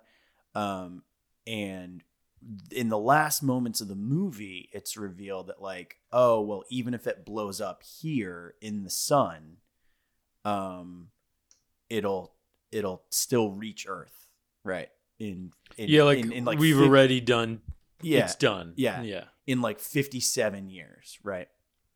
yeah. It's a weird. They do. It, it, it's such a. It's such a. It's such a fucked with ending because you're gonna you're gonna talk about what they do, right? Well, so then they do the thing where then the computer, the computer's name is Sweetie, by the way. Uh, so Sweetie then and Wilson Cruz's character has like a A a, lo- a relationship, which I kinda- Sweetie. I think That was actually kind of like the best part of the movie. yeah, I, ki- I kind of liked it, but Yeah. the that voice actress who plays Sweetie, whose name I think she. it sounded like Robin Tunney. Yeah, it's Vanessa Marshall does the voice. Uh, really good work, actually. Yeah. Like Wilson, everybody dies, right? Most people die in this Yeah. movie. So when Wilson Cruz does get killed by Facinelli, her voice performance reacting to Wilson Cruz being dead is actually probably the most affecting part of the whole movie. I really felt so bad for that computer. I was like, AI. sweetie, oh, sweetie, Yeah. he's dead. Wilson, young Wilson Cruz, he's so young. Sweetie. Um, yeah, I also didn't pick up that the computer's name was Sweetie at first because James Spader, I think, is the first one to address the computer, and he just seems like the kind of dude that would call anybody Sweetie. You know, Yes, he's like yes, kind of a dick. yes. So I was like, oh, that's now that's Wilson Cruz. I keep talking about like this. Like he obviously was Ricky Vasquez in my so-called life, so he was already like yeah, he had does- a I career. mean, he's mostly like TV now. I was looking. He's what's funny is you know what show he's on right now? What? Star Trek Discovery. Oh, that makes that, yeah. Cruising back. it. He's cru- cruising in space. Back he in made space, it. He made it. Um, but yeah, no. Anyway, so they have to. Uh, Facinelli, when things are going to shit, uh, he destroys all but one of the last pods. And if you recall earlier, I had mentioned that the you know the pods can't be con- contaminated with anything else when you do a you know whatever a dimensional jump. But Spader and Bassett decide like fuck it, let's just we'll give it a shot. Um, So they share it. So they share it. They make the jump, and then Sweetie reveals to them like, "Oh, okay, that that explosion's going to reach Earth in 57 years, right? And you're pregnant." Like, just says it. Like, yeah, it's such a weird ending because it's literally like, well, the damage has been done in, in about sixty years.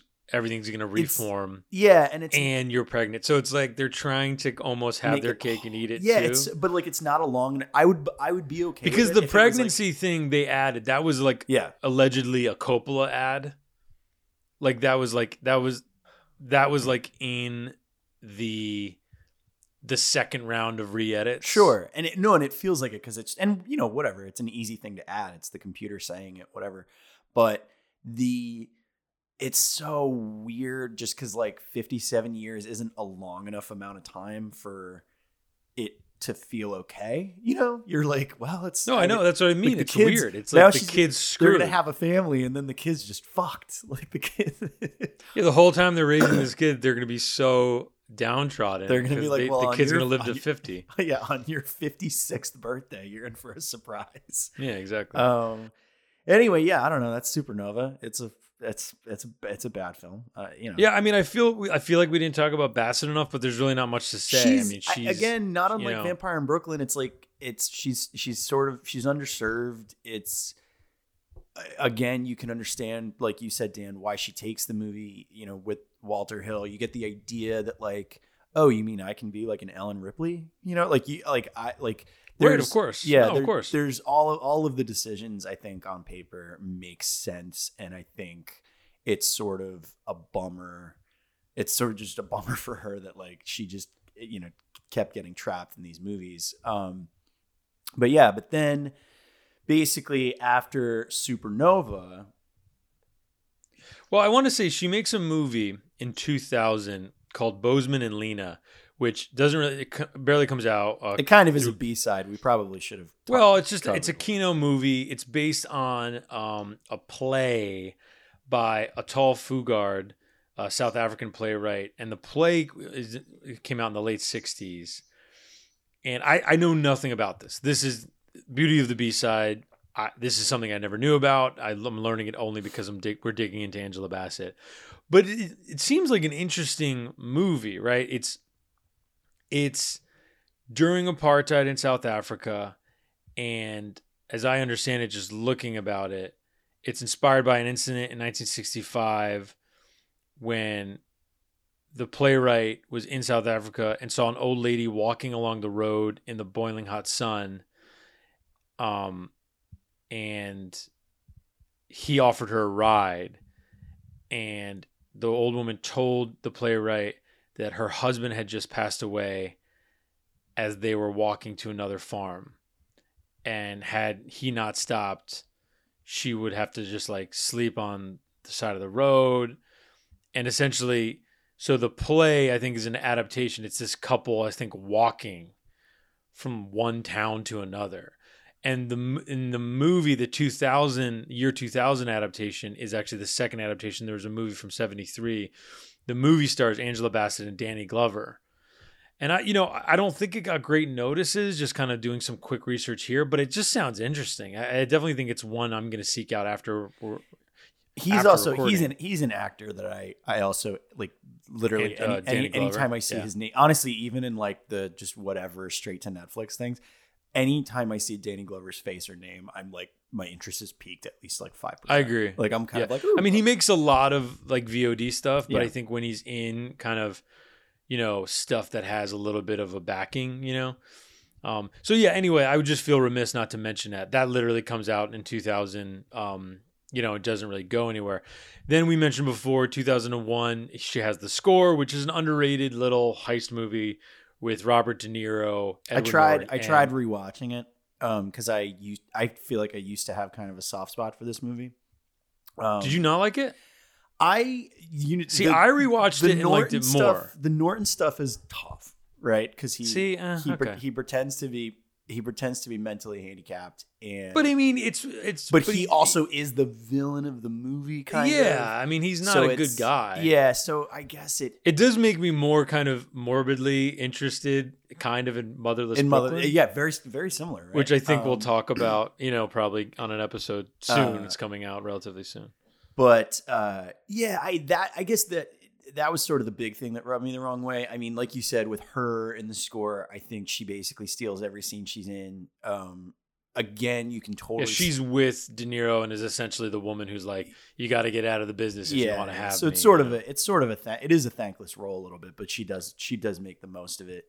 Um, Marlon Brando's last on-screen performance. and he's I mean, given late stage Marlon Brando, he's You know? Do you know the story about him on set with Frank Oz?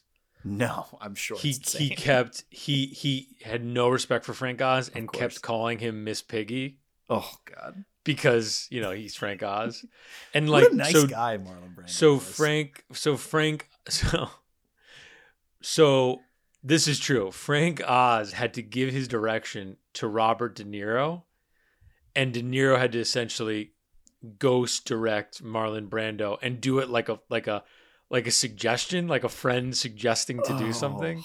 Uh, what a And De Niro doesn't really De. De Niro Like, doesn't really deny this. Like De Niro in interviews now, like you know, he's he's kind of this elder statesman. He he's honest about you know the difficulty of Marlon Brando, right? And like he there's some late night interview where he mentions, I don't think by name, but he mentions working with Marlon late in his life, and it's obviously on the score, and how it was like, you know, a bit challenging because Marlon was so, you know, look, he was old, he was very fat, you know, that just that's just the truth. And he was hard for him to move around, and I think he just like barely wanted to be there. And I think De Niro really had to work with Frank Oz and Marlon Brando to just get the takes, literally, you know. And Edward Norton very openly says the only reason he did the movie is to work with Robert De Niro and Marlon Brando. right, which which I mean feels like why probably Bassett did it too, right? Like Yeah. you know, I mean she's I think she's only ever on screen uh, with with uh, De Niro. De Niro, Yeah. but um, but yeah, I mean that yeah, it's it's fine. I I liked it less, but I still actually That's I- interesting. I I'll- definitely I'll go to is- bat for it as a heist movie. I think as like a small scale. Yeah, it's a, heist I think it's a fun heist movie. It's pretty. This- it's pretty good. This brings it back to what we were talking about with the Jerry Butler. I honestly think with these movies, most of them, when I go back to them, I like them more because they're just not being They made. don't. They like don't exist. Yeah. So when I rewatch them, I'm like, God, you know, but the score, it's like the stakes are pretty small. They're right, in like we just, we just didn't like, appreciate it when we had it. Kind yeah, like they're in Montreal. People are speaking French. He runs a jazz club. Like there are like different locations. There's people aren't fighting in airport hangars. It's like they actually went to a bar and they filmed in a bar. Like they actually filmed in Montreal. You know, like I'll I'll be brief about this, but this is something actually I brought up to Lucas after we wrapped the the Jennifer Lopez episode. That I think the big tragedy of movies like The Score not getting made anymore, and I don't mean the score specifically, but just the, the kind of movies we're talking about, right? Is that when Hollywood at large decided to stop making them, they were way more expensive to make, right? And so Right, now they don't make them not because like now they don't make them because I feel like that's what's in people's heads. They're like, oh well, it's not worth it. We have to hire all these people, and it's like they're way more affordable to make. Like you can make one for like twenty five million dollars, which isn't obviously not a lot of money. Like, it, do you know what I mean? Like it's Well, still a well- significant amount of money, but most of Yeah. that money would probably go towards hiring a movie star now, right? Like as opposed to yeah, it's actual budget of the interesting.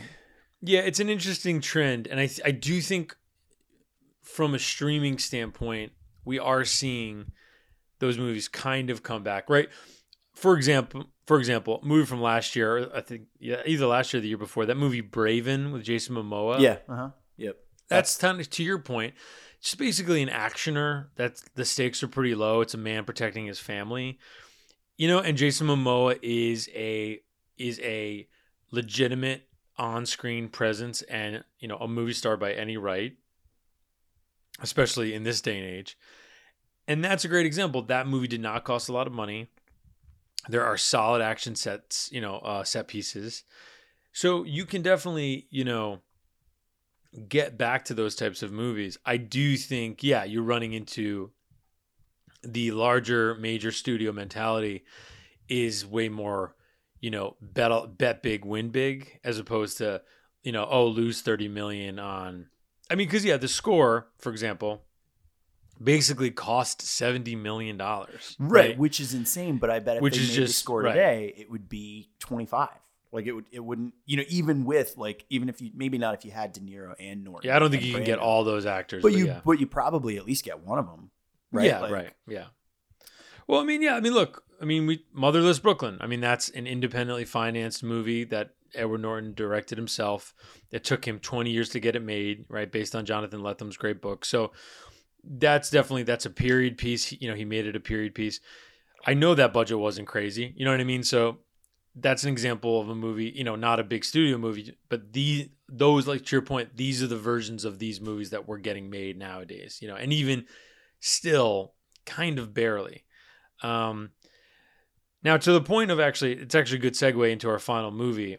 This guy who directed Sunshine State, which came out in 2002, is kind of the king of stretching a dollar and making something great. John Sayles, uh, the amazing indie director, one of my personal kind of heroes. We've talked about him before on this directors. podcast.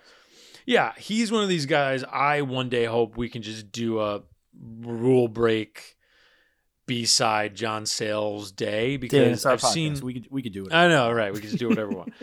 Um, because you know, so um, just to connect it to Angela Bassett, she's, I would say the co-female lead in Sunshine State. She had a bit role in Passion Fish. Uh, sorry, Passion Fish, which is one of my favorite movies of John Sayles's and in general. Uh, that movie stars Mary McDonnell and an amazing Alfre Woodard, and young Angela Bassett's in that for a minute. And then Angela Bassett also is in City of Hope, which is a John Sayles movie from 1991. One thing, as I'm just looking at her filmography, I wanted to mention that I didn't know. Angela Bassett plays Malcolm X's wife, Betty Shabazz, Yep. twice. Yeah. In Malcolm X and, And- in Panther. and then does a movie Which is with weird. Mary J. Blige called Betty and Coretta, TV movie. Uh, but she doesn't play Betty Shabazz in that. She plays Coretta. Yeah, which is funny. That is so. You're right. That it's so, that is weird. That she just. I mean, um, I started watching Panther actually. Um, not really a B side of hers. Panther was a TV movie, right? No, I think Panther came out. Was it? Panther, Panther, Panther came out. It was a it was a Gramercy movie. Yeah, it, it was Mar- Mario Van Peebles movie. Oh, okay. Um, but um, anyway, getting back to Sunshine State, directed by John, written and directed by John Sayles. It takes place in northern Florida, and it's essentially uh, it's about a group of Floridians of different walks of life, different economic, you know, uh, points, and what's happening is developers are coming into this island. I think it's all fictional. I don't think any of these places actually exist. I was try- I was trying I- to look it up in Florida. I didn't find. It's called Delrona Beach, and I couldn't find it. If I'm wrong, obviously feel free to Yeah, correct me. any but- any Floridians out there? Right. Like, how dare you? How dare you? Um so you have these you have these money people coming in trying to buy up the land. The great Edie Falco runs a hotel and restaurant that her father still owns and has owned for many, many years. Um she's being stubborn about selling. Timothy Hutton plays a I guess not an urban planner, but like a He's a- an he's a architectural designer. architect. Yeah, he's like a landscape. Yeah. Thank you, landscape architect. He's a charming landscape architect who kind of catches Edie Falco's eye, and even though he's with the bad guys, you know, uh, they begin kind of a, a dalliance. Angela Bassett comes back into town with her husband to visit her mother, who is the lovely actress who re- Mary Alice, who replaced the original Oracle in yeah, the she, Matrix uh, movies. Gloria Foster, right? Was the, Gloria Foster died, Yeah, and Mary then Alice took her place. replaced her. Yeah, it was nice to see her. Actually, Yeah, I had never great. seen this movie, so it was. It was Oh, like, yeah. she like Uh, popped up, and I was like, "Hey, that's cool." Yeah, this was a welcome rewatch for me. Um, and there's a bunch of other characters. You have a former Florida State University Heisman Trophy winner football star who's, you know, uh, a mini celebrity around town, like a car salesman, who he has some connection to the deals going on. The movie begins and ends with these rich guys playing golf, and they're they kind of serve as the chorus for the movie, which I appreciated. Um, and who else am I forgetting? Mary Steenburgen's in there as yeah, like it's a big. I mean, it's a big ensemble. Um, there's the there's Edie Falco's father, who is Right. this basically this racist like motel restaurant owner. Yeah, and he- and he has a house on the water. and uh, and Edie Falco has taken over his business basically. Uh, and Fal- his wife. What I love too is is his wife, who's Edie Falco's mom, of course, is like a theater director. And one of her best students was Angela Bassett, Yeah. who then left for the big city, and kind of now she's just a, basically an actress who does industrials. Yeah, you know, an actress that Mira, an actress that me, Mira Connor would work with, you know, or Yeah, edit. You know what I mean? Like that's the type of actress she is. Um, and she's coming back, and she has a complicated relationship with her mother based on what happened in the past, and some of it has to do with that former football player. Now, okay, the thing I love about John Sayles generally, and this is talking about a movie like City of Hope, talking about a movie like Passion Fish, most of his movies, Matewan was one of his great movies. John Sayles is a very political filmmaker, but what he does by and by that is so impressive is he makes movies and it's not it, they're they're never political movies in which the landowners are are all in they're all coming in and they're all evil and they're there's a one note agenda and they're you know they're all wearing black hats and the poor people who live there are all you know innocents who all they want to do is just keep living. There's obviously a there's a context for that but they're all human beings right? Like you have like miguel ferrer is in this movie and he's definitely like more of the evil uh Yeah. fixer guy right? But timothy hutton for example he's just doing his job right? Like he has no ill will towards edie falco. Edie falco by her own admission doesn't really want to keep the restaurant and isn't really very good at running it, right? Like, you know, um you have these complicated characters. There's uh Mary Steenburgen's husband who his he's a character actor you know, his name escapes me. He's this suicidal municipal worker who it's kind of comical throughout the movie is trying to kill himself in different ways and always gets interrupted or it doesn't work, you know? There are so many layers to all these characters and it takes such an artist and such a patience of writing and and of directing to develop these characters and such a confidence to roll and, and cast the right actors to play them. And so just the point being watching a movie like this you know obviously it's long it's two hours 20 minutes. It can i'm sure at points feel a little languid but this is one of those movies. There are scenes like there's a scene between Edie Falco and Timothy Hutton at a bar where Edie Falco's just been drinking and Hutton's just there, and they're basically just having fun chatting. But it's a little sad because she's kind of admitting her lot in life, and it all starts because Edie Falco's bartender friend tells her somebody's making eyes at her, and she sees Timothy Hutton. And then this great scene between Timothy Hutton and Edie Falco is then broken when that friend comes over to Edie Falco and goes, "That's not the guy I met." yeah, I, I love, and then I love right, like so much. it's funny, you know, like Yeah. Mary Steenburgen plays essentially this woman uh, for the the town who's trying to plan this parade, and is just always lamenting how the the the parade planning is doing terribly, going bad, and no, nobody's gonna come. And her like suicidal husband is the one who's like trying to make her feel better about it. But it's just so relatable from an event planning standpoint. Sure. Like like you anybody know, who's everybody knows a Mary Steenburgen in this movie for sure. yeah, and, and anybody who's playing, and look, anybody who's planning an event, a fucking anniversary party, you know, whatever, like, you know that feeling of you just, you're there and you're just like, this isn't going right. A, a wedding, whatever, you know, you're just like, everything's going wrong. I hate this, you know, and of course, you're being hyperbolic, but you have to do it. So there's so many touches like that. Um, and yeah, I mean, Connor, you've never you've never seen this movie, so I definitely want to hear what you you thought about. it. No, I I loved it. I was like so charmed by this movie. Um, it I wasn't really sure what I was getting into. I John Sayles is kind of a blind spot for me. Um, I'd seen Eight Men Out, um, and I think honestly that might that might be about it. Um, Right, Eight Men Out is a great one. Yeah, yeah, yeah. And, and so as far as movies he's directed, that uh, he's a little bit of a blind spot. So I didn't quite know what I was getting into with this. Um, and it's yeah, I don't know. It just it's like a movie of people talking, but it's n- like way better than that sounds, right? Like, and it's and I think it's the kind of thing I almost like with what I mentioned with a movie like you know like the score like do did I love this movie so much just because I feel starved for a movie like this? At least at least in the larger swath of like wide releases, right?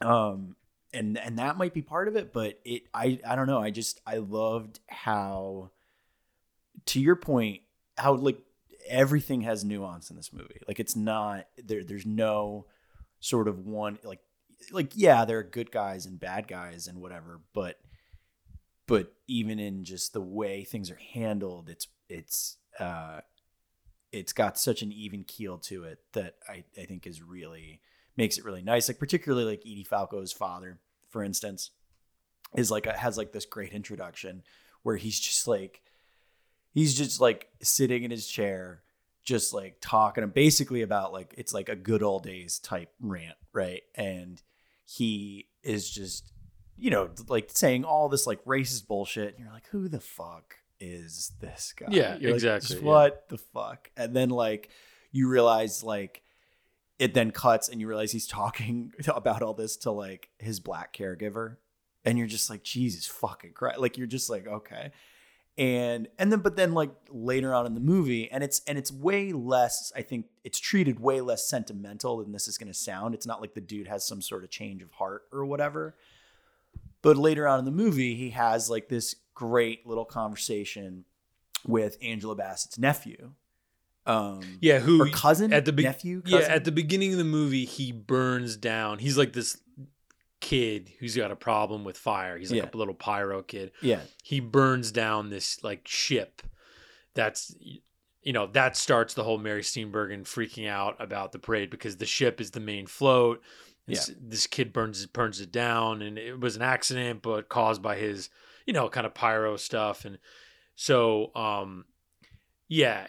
But he the- basically he has, has he has a- a, conversation with him, and it's just this, you know, it's like just a little getting to know you conversation, but it's like nice, and it's uh, it, it, I I really loved that about the movie that like everybody in this movie has a moment where you're fur like where you know when you when you feel like you're either firmly set in what they think or what they're gonna do, they do something else, you know, like.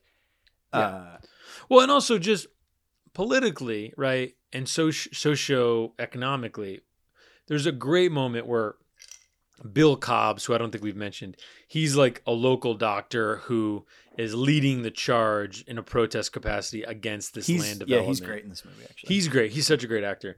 There is a amazing scene where he's talking to uh, Angela Bassett's husband, who we're gonna have to find his name because he's he he does great his, work here I too. just was looking at Um, it. His uh, keep and they're talking. on yeah they're on the beach and and bill cobbs essentially explains to this guy how when everything was segregated down in florida and throughout the country if you were a black man or woman you went to the black owned businesses because James that was your only McDaniel option. her- james mcdaniel. husband, yeah he's great. So so they're talking on the beach and bill cobbs explains how even though integration on its face obviously was good and is good, a lot of black businesses ended up going under because there was this whole other economy that existed and they always they keep referencing this great restaurant called Buster's Place that isn't there anymore because it, it went out of business.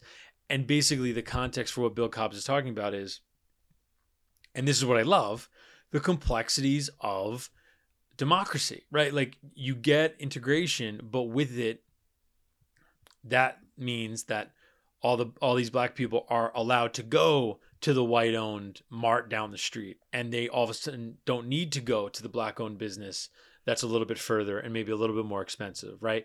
And even though it's good that everything's integrated for the culture and you know at a, on a macro political level for the small business owners right like the guy who owned buster's place buster right they lose customers. And the whole point he makes is now those same people those same you know people of color are working for white owned businesses now right? As opposed to being forced you know to uh, start their own business with a built-in economy of other people of color needing to go there right? So and he's not saying it like he wants my point is he's not saying it and this monologue isn't meant to be like this is why segregation works. That's not the point right? The point is simply to acknowledge that two things can be true at the same time. You know, like isn't Yeah. it a shame that this happened? And what I love about his movies in general, and this is a great distillation, this is certainly one of his better movies, John Sayles.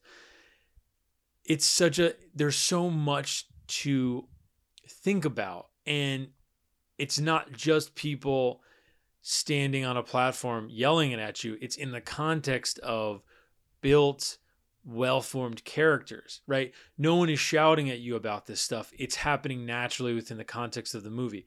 And it's just it's one of those things, you know, he's made a a a, a bunch of different like he's worked in a bunch of different genres, right? Like he made a movie called The Return of the Secaucus 7, which is like a lot the big chill the big chill would come out like 5 years later and the movies are very similar, right?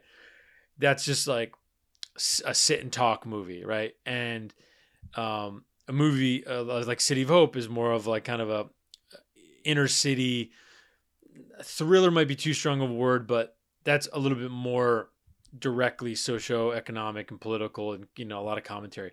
Lone Star is more of a direct crime movie, right? With this beautiful history is a breakout role for Matthew McConaughey, Chris Cooper, the great Elizabeth Pena, who's since passed away, right?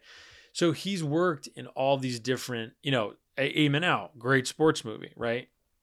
About the famous Black Sox of 1919. So he has such a nimble skill. And rewatching this movie, it's just like the performance he gets out of Angela Bassett. It's so she's natural. So, she's so good in this movie. It's You I- know, yeah, her. And I yeah. think the her and Mary Alice towards the end. Yeah, have I'm such I'm an glad you brought that amazing. It's- it- such an amazing scene. it together. comes on the heels too. So there's basically quick context. There is a scene she has a, a, a few scenes before with. Uh, I just had his character's name is Flash Phillips. He's the he's the Flash Phillips, Yeah, yeah. that's a which is a great name. He Well, yeah, and he was a, he was a Florida State Seminole who won the Heisman Trophy, right? But then he got. I hurt, think he right. don't doesn't he make the point he like didn't win the Heisman but would have won the Heisman. Oh, I thought okay, maybe he didn't win it because they. I guess they, they just always say Heisman like he won it, but I guess yeah, you're right. Maybe that's kind of the, he got it's, hurt. It's actually kind of a yeah, it's actually kind of a cool thing because he like there's a scene. It's actually the scene where he he is reintroduced to Angela Bassett. Um, basically, I mean, I don't know. Should I spoil it? Can I spoil it? Yeah, I mean, right. eh, well, I mean, if you don't, we'll say this: we'll do another five minutes on Sunshine State. If you want to skip ahead, I would urge you to watch it if you have any interest.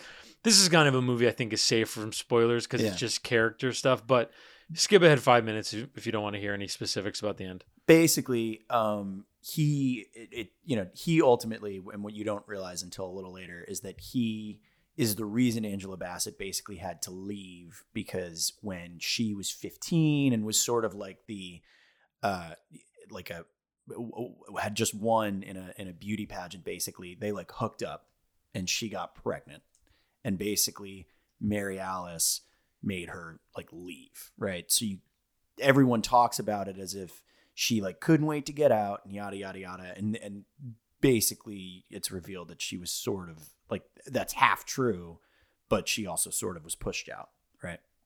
And um and essentially he is reintroduced to her in this shopping mall um and do, like doesn't even recognize her.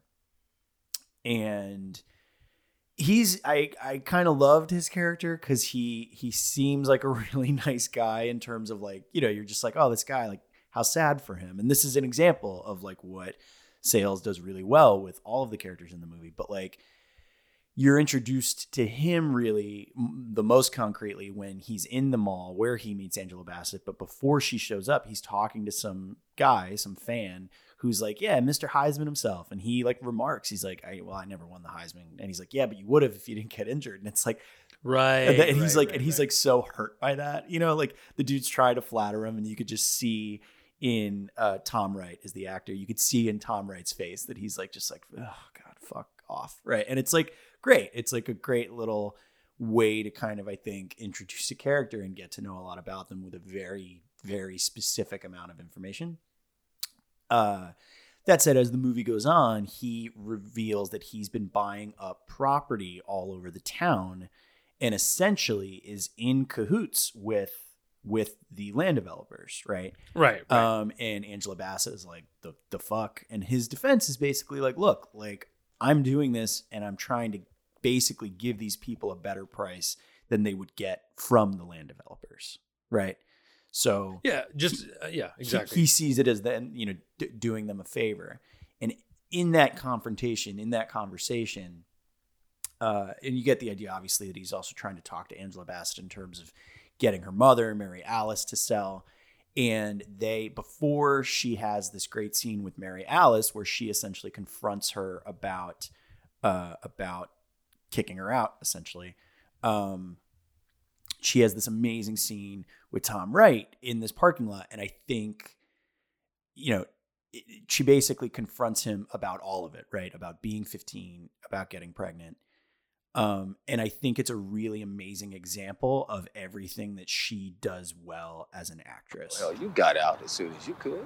I left because I was 15 and I was pregnant.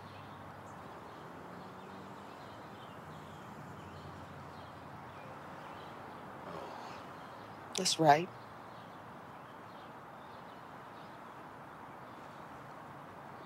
You uh, never let me know.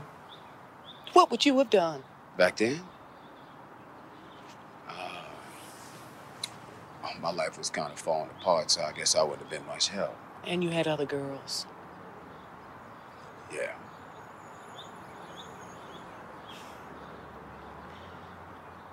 When I started the show, my mom and daddy sent me to my Aunt Thelma's in Macon. Then I lost the baby. And I just kept going. You lost the baby? Yeah, little boy. I was gonna name him Lee.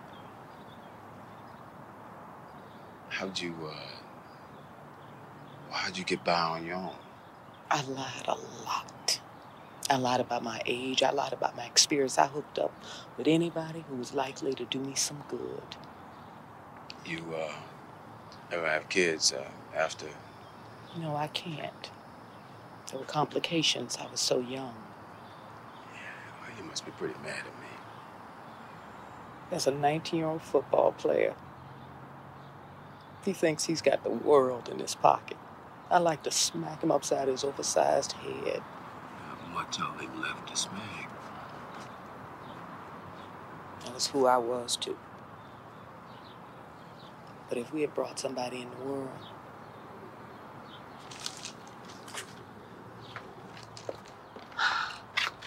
oh, my mama is not gonna sell her house. uh, and to your point, Dan, earlier about like there's uh, in equal parts in in both of these scenes with Tom Wright and with Mary Alice, there's this like vulnerability on display, but also this like no nonsense, putting her foot down, like Yeah. fuck you mentality to it, and it's great. It's like it's really great. Well, and look, yeah, and and and not to you know, for those listening who like love Black Panther, in her Queen Ramonda character, you get that too, right? Like at this high blockbuster level, like she's no, she's like tough as nails, but when she watches her son get the ever living shit kicked out of Right. him and then get kicked off the waterfall, I mean, she is in, you know, she is heartbroken and it's, it, it may seem easy in a Marvel movie, you know, when there's a million acting, you know, actors, performances going on. But let me tell you, that is like that type of emotion and that type of on-screen connection, right? Like from viewer to screen on a on a big movie like that. Not everybody can do that. And when you watch a movie like this, like Sunshine State on this like smaller indie level, it's all the more clear, you Yeah. know, the different levels that this woman can play at, you know? Yeah, especially when you don't have, you know, I mean, I think she's a great. It's it, you know, and I don't know if you credit this to Sayles or to the to the actors or to casting or what. I mean, probably all of them, right? But but like her and Edie Falco together as like the two Oh my God, anchors of this movie. It's it's great. It's like, a, Edie- like you, Edie couldn't, you couldn't find a better pairing of Yeah. of actors to put in this like specific Yeah. scenario. I may I, I feel like I've said this on this podcast, right? Edie Falco is one of those people where, you know, she's obviously The Sopranos is the thing she's known for the most. Nurse Jackie as well, um, but yeah, I mean, sh yeah, exactly. Like she's right up there with Bassett. Like there are there are few people as good as her. Like when you watch her really like in the pocket performing like a movie like this, like Sunshine State. It's so impressive. I mean, that's she's truly one of those people you're like, wow, what else would you have done with your life? Like you were put on this earth to do to play other people and you know like elicit these emotions. I just want to say before we get off this, um, the gentleman who's married to Steenburgen, who's like having the suicide stuff in Sunshine State, his name is Gordon Clapp. Yeah. and you definitely know him. He's a great character actor. Um, been in a million things, uh, so definitely just wanted to give you know give him the proper name uh, name recognition. You know what show he was in, Connor? Hmm. Our boy Eddie Burns' show, Mob City. Oh, really? Ed Burns. We'll get to Ed Burns one day. Well, that'll have Uh, to be that has to be like a Christmas special that me and you just, just like talk about talk Eddie B. talk about. Yeah, we could do that. Sure, why not? talk Um, about public morals. Yeah. Um, Nobody understands. yeah, what you literally a joke for two people recording. But so just to kind of catch up with Angela Bassett, it's kind of funny. We were joking, you know, when we did the poll that uh Gerard Butler won, we acted. I feel like, and I when I wrote it, I said that um I said that Gerard Butler would be the topical choice, but I actually forgot. Angela Bassett is the star of a movie that just got released on Netflix called Otherhood Yeah. which That- we did so- not watch, but that's that's Patty Arquette, Angie B, and everybody's favorite criminal, Felicity, Huffman. Yeah, and can I tell you? So my, uh, I told, And she's on that show 911. I wait, And I've watched. Yeah, she's on that Fox show. Angela Bassett's on that Fox show 911. That Ryan Murphy like. Oh, is that still on? mellow? Yeah, I think it's like a big hit. It's like, yeah, okay, it's like good for her. because it was Connie Britton that got replaced with Jennifer Love Hewitt. Oh, that Um, feels like and exchange. Well, I don't think they're the same character, but it's like Oh, the okay. the dispatcher, I think, in the Right. show. Okay. And then Peter Krause and Angie B are like cops or first responders or whatever. I watched a couple episodes. No, it's it's Labor Day. Maybe right after this, I'll just I'll pop on a couple episodes. the whole selling point of that show is they take like real crazy Oh, emergency all ba- response it's all stories. based on apparently. That's like there's like there's like one of the first episodes. There's like a baby in a pipe that they have to get out. Jesus. because like a drug addict like stuffed a bit. It's disgusting. I mean, it's disgusting, but like So it's light. you know, what you're saying. It's light material. um, it's light material. Yeah, I don't know. Maybe don't put it on. But anyway, she's on a hit TV show and has a Netflix movie out right now. So I mean, very topical is the point. we kind of mentioned this earlier, but she sort of slipped into that gear. I see slipped in as if it's like a bad. I mean, good for her. She's working on it, you know. But she slipped into this gear of, um, you know, she's like mother figures and and figures of authority, right? That's like kind of even. I mean, in this, not even just recently. Like I feel like this has been literally like after Sunshine State from like the mid to late two thousands. Well, yeah, literally. I mean, literally after Sunshine State, right? She, I think, plays against Bernie Mac in Mister Three Thousand. Who could forget that classic? She plays against um, Laurence Fishburne uh, which is that uh, that's obviously uh, what's love got to do with a reunion in Akeelah and the Bee, which I remember actually liking. Um, she's in the Tyler Perry movie Meet the Browns. She plays Biggie's mother in Notorious. Notorious, yeah. She's in the movie Jumping the Broom. She plays Amanda Waller in Green Lantern. Amanda Waller, now played by Viola Davis, right in Suicide, in Suicide Squad, and probably played by somebody else again in Suicide Squad. I would imagine. Yeah, I right? guess, but I do.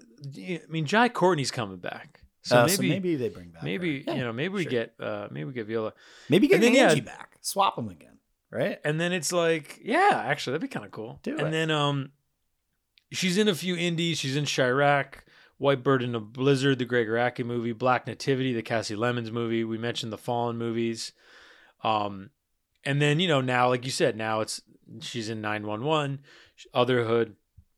Black Panther. She'll be in Black Panther 2.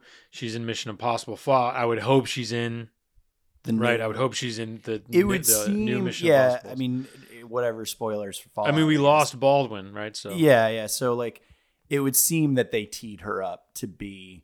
The IMF. But but are they gonna are they gonna do that again? Are they gonna have another person from the CIA just move? just or move even like? I would like if she has to just be, she's like out of the game, but comes back in Has to to help Ethan there. Hunt. Sure, Um, sure. my thing here's my thing in terms of what do we want for Angie in the future. It, I think it's easy. I want her to get an Oscar. Well, oh, sure, yes, Right, that- like- that no matter what, for sure. Like digging into her filmography, I'm like, get this woman an Oscar. yeah, no, she's. I mean, over overdue for one. You know? Um, and I guess she's had a career that doesn't allow for like an obvious, you know, like not enough people are going to see Sunshine State, right? You know, sure. and like I think that would be different if Sunshine State were the same exact movie and came out now. I think that's a different story because I think Yeah, I think now as Yeah. opposed to 2002, we're in a place where like movies that can do really well on like the festival circuit. And I don't know how Sunshine State did on the festival circuit back in 02, but um, I feel like a movie like that because of the internet, because of whatever, can, can I think gain a little more traction now. So I think you know if she were to do another John Sayles movie that was like really good and gave a great Right. performance, um, Yeah, I mean, John Sayles has not made a movie in a few years. I mean, he famously kind of is a guy who ghost writes a lot of screenplays, is even credited you know, with some bigger things. You know, movies like Apollo 13, uh, you know, he has his name kind of bandied about, um, you know, credited for episodes of that show, The Alienist, which is on TNT. Uh, uh, screenplay credit on the Spiderwick Chronicles. You know what I mean? Like, so he Who definitely makes he he definitely makes his money writing, right? And then the directing is um you know, mostly I think a lot of it's out of his own pocket. I feel you like know, that's not- where he cat probably cashes in those chips a little bit. yeah. Yeah. Uh, his most recent movie, I highly recommend. It kind of didn't get a lot of love, which I, I still kind of bothers me. Uh, his most recent movie is called Go for Sisters, and it stars uh, Edward James Olmos and Lisa Gay Hamilton. And I would wa- watch it. It's a, I think it's a great, thrilling. You know, has that socio political John Sayles touch, but is an is a kind of a missing person. You know, uh, little thriller. Uh, yeah, so that's a high recommend for me. But yeah, for Angie, I don't even know. I just want her to like. I like her in this role of like elder statesman crushing it, but I just want her to get a meaty enough role in a prestige picture to get her, you know, a supporting actress Oscar. Really. Yeah, like I would love to see her in um you know, if if we're if if you were to like you said, if you were to kind of keep her in this sort of gear that she's already in, I would love to see her in like a Michael Clayton esque movie. Oh like in yeah. that in that kind of a role, like a like a a, a sort of walkie talkie thriller, like legal thriller, where maybe she's kind of uh, at, at the end of a rope or something like that. I think something like that would be super compelling. I and like look honestly, all these other fucking dudes are getting like late in life action movies. I I would still watch an an aging Angela Bassett. yeah, like if she Get- if she was up for the physical exertion, you know, and the yeah, I would choreography. I would love to watch like a like a late in life get that Strange Days action on again. I would, Oh, I would I love, love it. to watch that. I would that love would be it. amazing. All right, well, let's hope for that. In the meantime, let's celebrate Angie the way that we should, and let's continue. Let's hope. Hey, maybe she'll get an action scene in Black Panther 2. Uh, someone let uh, someone let who's the director of Black Panther? Ryan Coogler. Yeah, someone let Ryan Coogler know, um, or, you know, or Michael B, or I don't know somebody. Um, and in the meantime, we're here for Bassett, and Bassett will always be here. And if you can't stand the heat, get out of the universe. Oh my God, that's right. The tagline the from the tagline. trailer. All right, rate, review, subscribe. We love you all. We'll catch you on the other side.